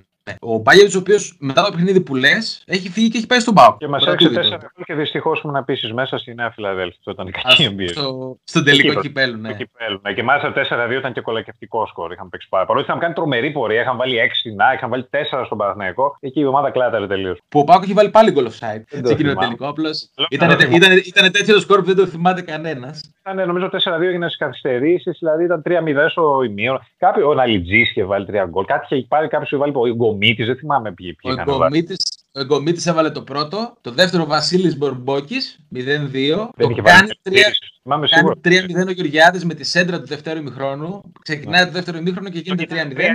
3-0, μπράβο, 3-1 και μετά 4-1. Ναι, ήταν νομίζω και ο πιο αισιόδοξος ο οπαδό του Πάου και εκείνο το, το- εκείνο το 4-2 δεν το περίμενε. Ήμουν Την γιατί εικόνα ήταν του. και στην το παιχνίδι και πραγματικά ο Ολυμπιακός ίσω να είχε κάνει την καλύτερη πορεία στην ιστορία του στο κύπελο. Διάβαζε 4, είχε βάλει 5 στον Ερακλή, νομίζω στον τελικό. Δηλαδή τους είχε διαλύσει όλους. Ναι, ναι. Ε, Κλart. το μάτσι είχε Ε, γίνει ε, στη ε, Νέα ε, Φιλαδέλφια. Ναι, ναι, ναι, βέβαια. Θυμάμαι, εγώ δούλευα στα νέα τότε και πήγα κατευθείαν το βράδυ για να γράψω, γιατί βγάζαμε, ε, την Κυριακή, βγάζαμε Δευτέρα ένα περιοδικό και πρέπει να το γράψω από νωρίτερα. Και νομίζω είχε και Eurovision εκείνο το βράδυ. Ήταν πολύ έντονη βραδιά.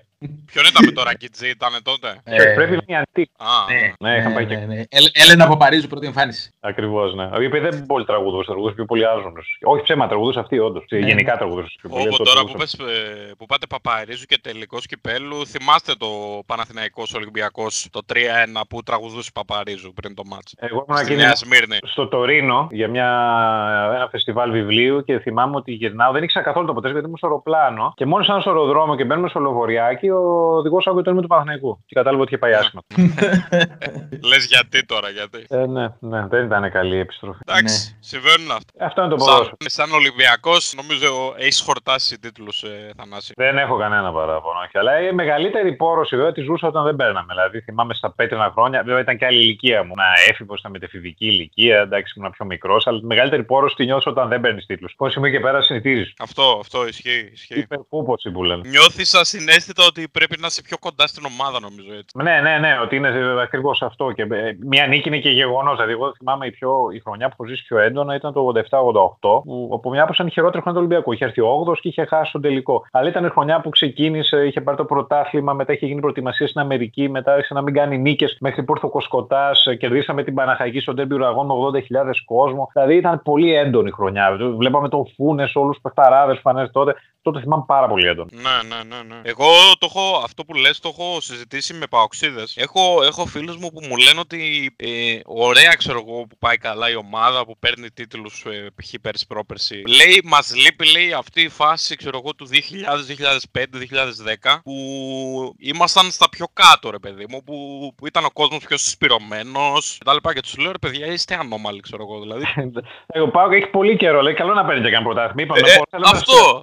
δεν δηλαδή λέω σαν Έξι, Πάοξης, ναι, δεν έχετε δει τίτλους ας πούμε και τώρα που τους βλέπεις λες ότι σου λείπει το πριν. Εγώ ήταν το 85, δηλαδή ε, άτομο κάτω το 40 δεν τον είχε προλάβει. Ναι, αυτό. Είναι ένα γεγονός ότι στι αποτυχίες είναι που πολλές φορές επιτυγχάνεται αυτή η συσπήρωση που λες, Φίλιππε. Ναι. Ειδικά για οπαδούς του ΠΑΟΚ, το, το έχω ακούσει κι εγώ πολλάκι σε αυτό. Ότι ξέρεις, ωραία ναι και λοιπά, αλλά τους λείπει αυτό το, το, το old school, να το πω έτσι. Ναι, το, ναι, το έρχονται οι αντίπαλοι και τους τρομοκρατούμε αντί να κάτσουμε να παίξουμε, ας πούμε. Είναι ένα γεγονός. Ειδικά για τον ΠΑΟΚ, ας πούμε.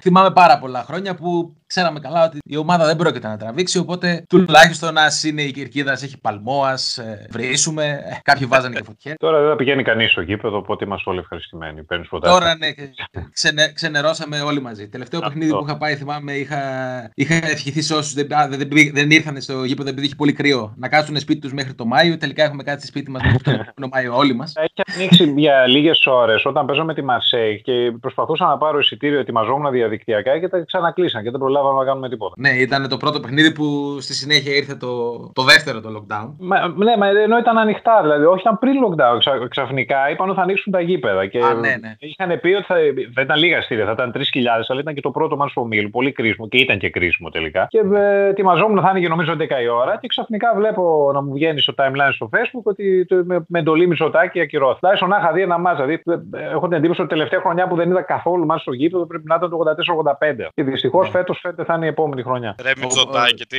τι μας κάνεις ρε Μητσοτάκη; Ε, μα- Εντάξει, η, η είδηση εδώ πέρα είναι ότι το με εντολή Μητσοτάκη έχει καταφέρει να γίνει ανε- μεγαλύτερο ανέκδοτο από το με εντολή Σαμαρά που ήταν παλιότερα. Δεν ξέρω αν το θυμάστε. Όχι, ναι, είναι τελείως ανέκδοτο. Δηλαδή ότι βγαίνει ο υπουργός, μιλάει μία ώρα, ξεφτιλίζεται και μετά βγαίνει ο Μητσοτάκης και λέει με εντολή το κάνω. Πει το διάβασα στο Facebook, ξέρω εγώ. Ότι βγαίνουν κάποιοι γκρινιάρε στο Facebook και το παίρνει πίσω. Και για τα ίδια ουσιαστικά κατηγορούσαν την προηγούμενη κυβέρνηση.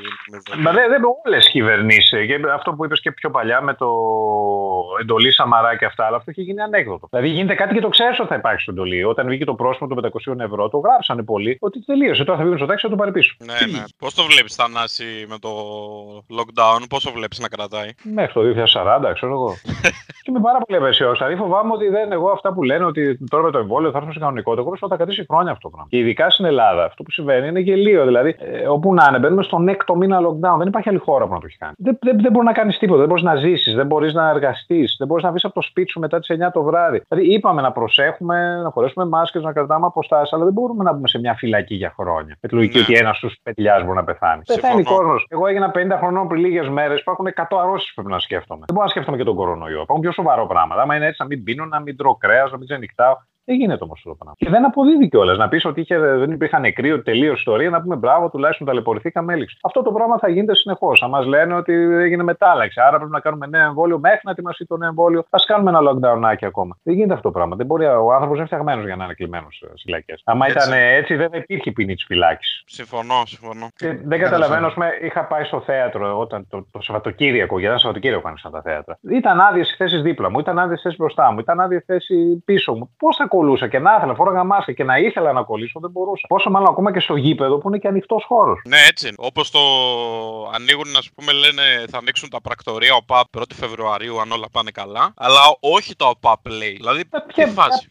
Εγώ πήρα προχθές μετά από καιρό το λεωφορείο και ήταν ο ένας πάνω στον άλλον. Δεν έχουν καν αυξήσει τα δρομολόγια, δηλαδή δεν κολλάει στο λεωφορείο. Όταν Όχι, είσαι- ναι, ναι. Και δεν σε αφήνουν να κάτσεις κιόλας. Δεν μπορείς να κάτσεις δίπλα στον άλλον. Οπότε είσαι όρθιο και τον έχεις στα μούτρα σου. Γιατί άμα κάθεσαι, έχεις μια απόσταση εκ των πραγμάτων. Πώς γίνεται, δεν, δεν μπορούμε να συνεχίσουμε να ζούμε έτσι. Κάποιο πρέπει να τελειώσει το πράγμα. Κάποια στιγμή θα προχωρήσουμε. Αν κάποιοι θα πεθάνουν. Δυστυχώς πεθαίνει ο κόσμος, δεν είμαστε θάνατοι. Αλλά άμα είναι να ζήσουμε σε μια φυλακή, δεν, δεν έχει νόημα ζωή πλέον. Συμφωνώ απόλυτα. Ε, Είναι δύσκολα τα πράγματα και αυτό που λες είναι ότι δεν ξέρουμε για πότε θα τελειώσει όλα αυτά. Ναι, να σου Δεν λέγανε έχουμε αυτό. ιδέα. εντάξει, Τελείωσε οριστικά μέχρι το Πάσχα και μετά τέλος. Άλλε εντάξει, κομμάτια να γίνει. Πάλι λένε, μας λέγανε στην αρχή ότι κλείνουμε 15 μέρες τον Νοέμβριο για να κάνετε Χριστούγεννα. Και μετά κάναμε Χριστούγεννα, βλέπουμε πυροτεχνήματα στα μπαλκόνια. Μετά λέγανε τον Ιανουάριο θα γίνουν εμβολιασμοί και μετά μέσα όμω σε κανονικότητα. Ε, Όπου να είναι θα μπουν στο Φεβρουάριο και δεν έχει γίνει τίποτα. Έχουν εμβολιαστεί μόνο μερικοί της Νέας Δημοκρατίας. Δεν, δεν τι γίνεται. Μας λέμε μεταλλάχθηκε και ο Ιώσκα. Πρέπει να δούμε αν λειτουργεί πάλι το εμβόλιο. Δεν θα τελειώσει ποτέ αυτό. Μέχρι που ο κόσμος να βαρεθεί και θα μάθει να ζει έτσι. Ήδη έχουν μάθει κάποιοι. Δηλαδή αυτά που λένε ότι μόλις τελειώσει αυτό θα ξεκινήσει ένα ξέφρανο πάρτι, τίποτα δεν θα γίνει. Θα είναι όλοι, κάποιοι δεν θα ξαναβγούν ποτέ από τα σπίτια τους. Έχουν συνηθίσει να ζουν έτσι. Ναι. Ε, Είναι, είναι πράγματι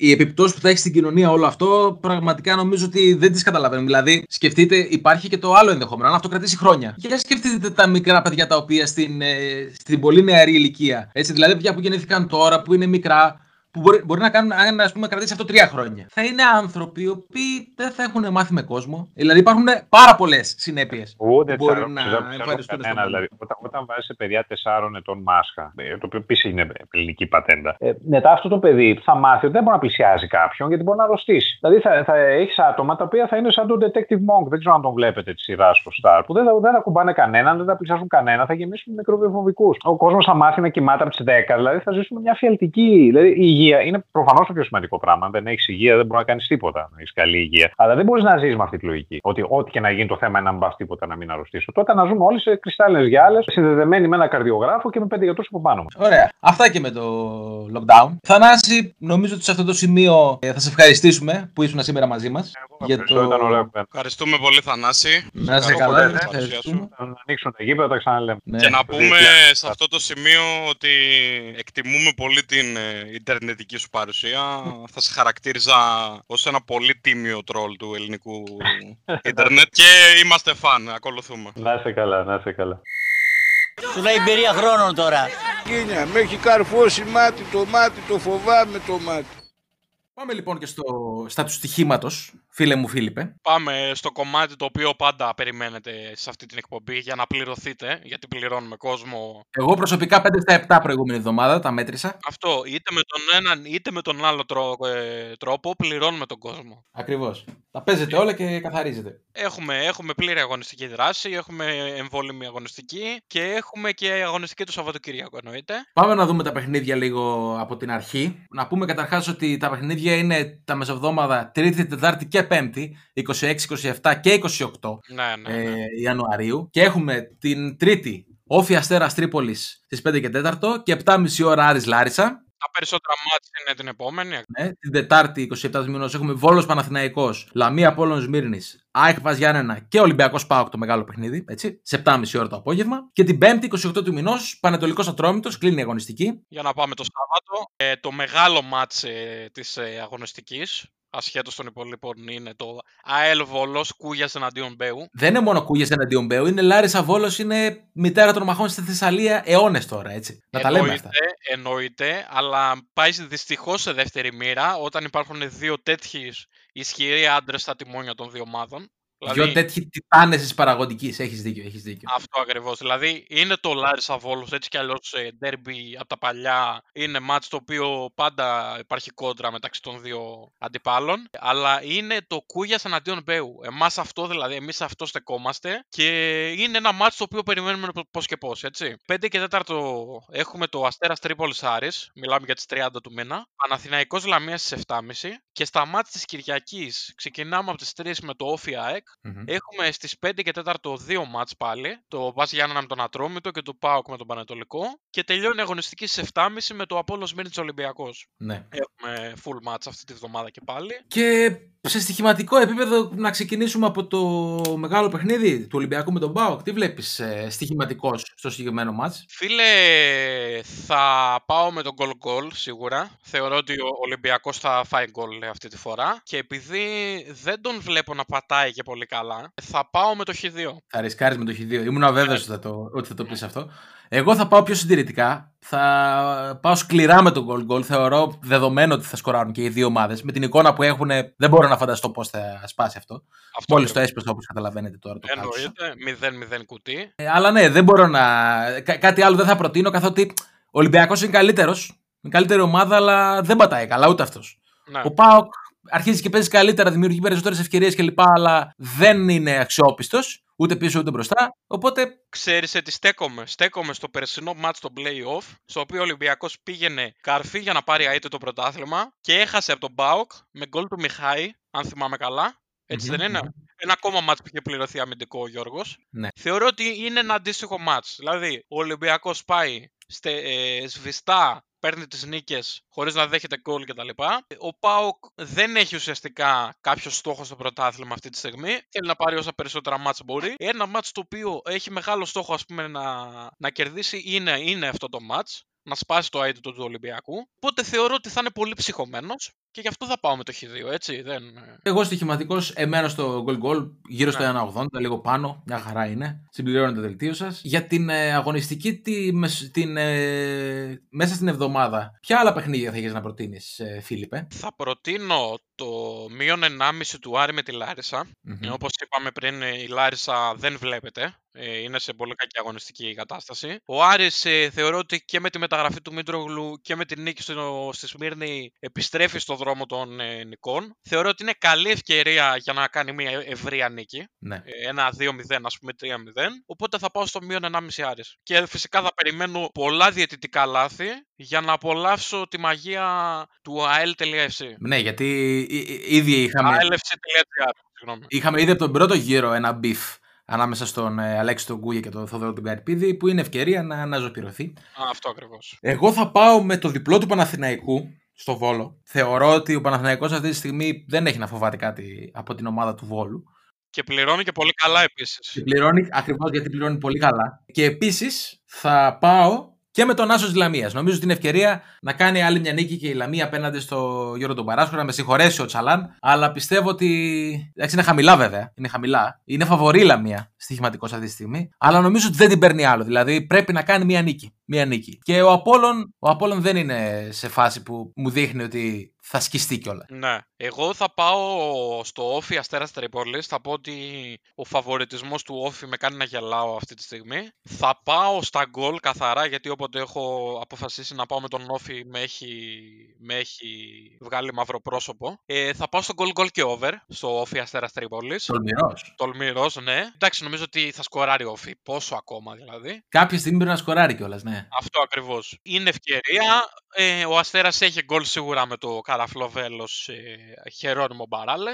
Όσον αφορά το Βόλος Παναθηναϊκός, θα συμφωνήσω μαζί σου για το διπλό. Δίνει καλή απόδοση. Ο Παναθηναϊκός είναι σε καλή κατάσταση. Έχει ψυχολογία. Οπότε θεωρώ ότι είναι μια καλή ευκαιρία να διευρύνει το σέρι του με τις νίκες. Μμμ, μμμ. Οπότε έχουμε Όφη Αστέρας Τρίπολης γκολ γκολ και over. Άρης ΑΕΛ μείον 1,5 Άρης Άσο. Και Βόλος Παναθηναϊκός διπλό. Εσύ είπες το Λαμία Απόλο Μύρνη Άσο. Διπλό το Και Παναθηναϊκό. νομίζω ότι εδώ πέρα και, με τον, και το παιχνίδι του Ολυμπιακού με τον Μπάουκ που είπαμε ότι τον goal goal του στηρίζουμε αμφότεροι. Αυτά λοιπόν με την αγωνιστική τη Μεσοδόμαδη. Πάμε και στο Σαββατοκύριακο. Ξεκινάω με το ΑΕΛ Βόλος που θα δώσω over 4,5 ανακοινώσεις. Θα έχουμε σωρία ανακοινώσεων και από τις δύο πλευρές θεωρώ. Από τη μία ο Αλέξο Κούγιας ο οποίος ε, θα κάνει ιστορικές αναδρομές ε, του Αχιλέα του Μπέου και γενικά του ελληνικού ποδοσφαίρου. Και από την άλλη λογικά θα έχουμε ανακοινώσεις τύπου μαζέψτε τον υπερήλικα Ποινικολόγο. ποινικολόγο κτλ. Ε, Θα δούμε αρκετό, αρκετά ωραία πράγματα νομίζω από τους δύο προέδρους και, τις, ε, και τα Έχουμε να επιτελεία. περιμένουμε, ναι. Έχουμε να περιμένουμε. Όσον αφορά το match, ε, νομίζω ότι το under 1,5 δεν σπάει. Θεωρώ ότι θα είναι match το οποίο θα έχει αρκετά μαρκαρίσματα, νεύρα. Γενικά δεν θα είναι διαφήμιση του ποδοσφαίρου όπως το ξέρουμε. Ένα γκολ πιστεύω θα κρίνει το, την αναμέτρηση. Τώρα το ποιος θα το βάλει θα φανεί. Ναι. Εγώ για αυτή την αγωνιστική θέλω να σταθώ στο όφι ΑΕΚ που βλέπω αυτή τη στιγμή πολύ, ανε- πολύ ψηλά την ΑΕΚ για τα δεδομένα νομίζω. Της διαφοράς των ομάδων. Δηλαδή, αν δεις η ΑΕΚ είναι πάνω από το 1,80 αυτή τη στιγμή. Ναι. Και νομίζω ότι δεν δικαιολογείται από κάπου. Με βάση την εικόνα των δύο ομάδων είναι εύκολο διπλό, θα πω εγώ. Οπότε, αν συνεχίζεις να είναι ψηλά όταν ε, ασχοληθείτε, παίξτε το. Από εκεί και πέρα θα στηρίξω το χ στο Πας Γιάννενα Ατρόμητος. Σκληράχη. Θεωρώ ότι είναι στα κοντά οι ομάδες και με την ε, εικόνα που έχουν τελευταία δεν θεωρώ ότι μπορεί να ξεφύγει. Χ και 0-0 ίσως από το παιχνίδι της Κυριακής αυτός στι ε, 5 και 4. Πας Γιάννενα Ατρόμητος. Εντάξει, βέβαια, έχουμε πει ότι αυτά είναι αρκετά πρόωρα καθότι μεσολαβεί και άλλο παιχνίδι. Έτσι μπορεί Ναι. να υπάρχουν απουσίες. Τα έχουμε πει πολλές φορές αυτά. Σε αυτά τα δύο παιχνίδια, εγώ θα, θα σταθώ από την ε, αγωνιστική του Σαββατοκυριακού. Φίλιππε, δεν ξέρω αν εσύ έχεις κάτι να προσθέσεις. Εγώ θα πάω στο Αστέρας Τρίπολης Άρης, το οποίο θεωρώ ότι θα είναι ένα πολύ καλό μάτς, γιατί είναι και οι δύο πολύ καλές ομάδες. Θα πάω στο goal goal και over. Θεωρώ ότι θα δούμε ωραίο ματσάκι ανάμεσα στον Αστέρα Τρίπολης και στον Άρη. Πληρώνει και καλά. Πέραν του under 1,5 λοιπόν στο ΑΕΛ Βόλος και το goal goal και over στο Αστέρας Τρίπολης Άρης, θα πάω στο Απόλλων Σμύρνης Ολυμπιακός Μμμ. και Ε, θα δώσω Ολυμπιακό με over, με πολύ ρισκό. Μμμ. Ε, αν, ε, αν θεωρήσουμε ότι βγαίνει η πρόβλεψή μου στο Χ2 του ΠΑΟΚ, θεωρώ ότι μετά ο Ολυμπιακός θα ξεσπάσει στον Απόλλων Σμύρνης για να μπει πάλι σε ένα, σε ένα σερί νικών το οποίο θα θέλει για να ξεχαστεί ας πούμε η γκέλα με τον ΠΑΟΚ είτε χ είτε διπλό και θεωρώ ότι θα ξεμπουκώσει ο Ολυμπιακός δηλαδή θα, κάποια στιγμή θα αρχίσει να βάζει γκολ πάλι έτσι δεν γίνεται να κερδίζει μόνο ένα 0 οπότε με ρίσκο διπλό και over διπλό και over 2,5 Ωραία. Αυτά λοιπόν και για το στοιχηματικό κομμάτι και για το στοίχημα. Σε αυτό το σημείο εμείς θα σας αποχαιρετήσουμε. Θα σας ευχαριστήσουμε που ήσασταν κοντά μας μέχρι αυτό το σημείο. Θα δώσουμε ραντεβού για την επόμενη εβδομάδα. Γεια χαρά. Bye.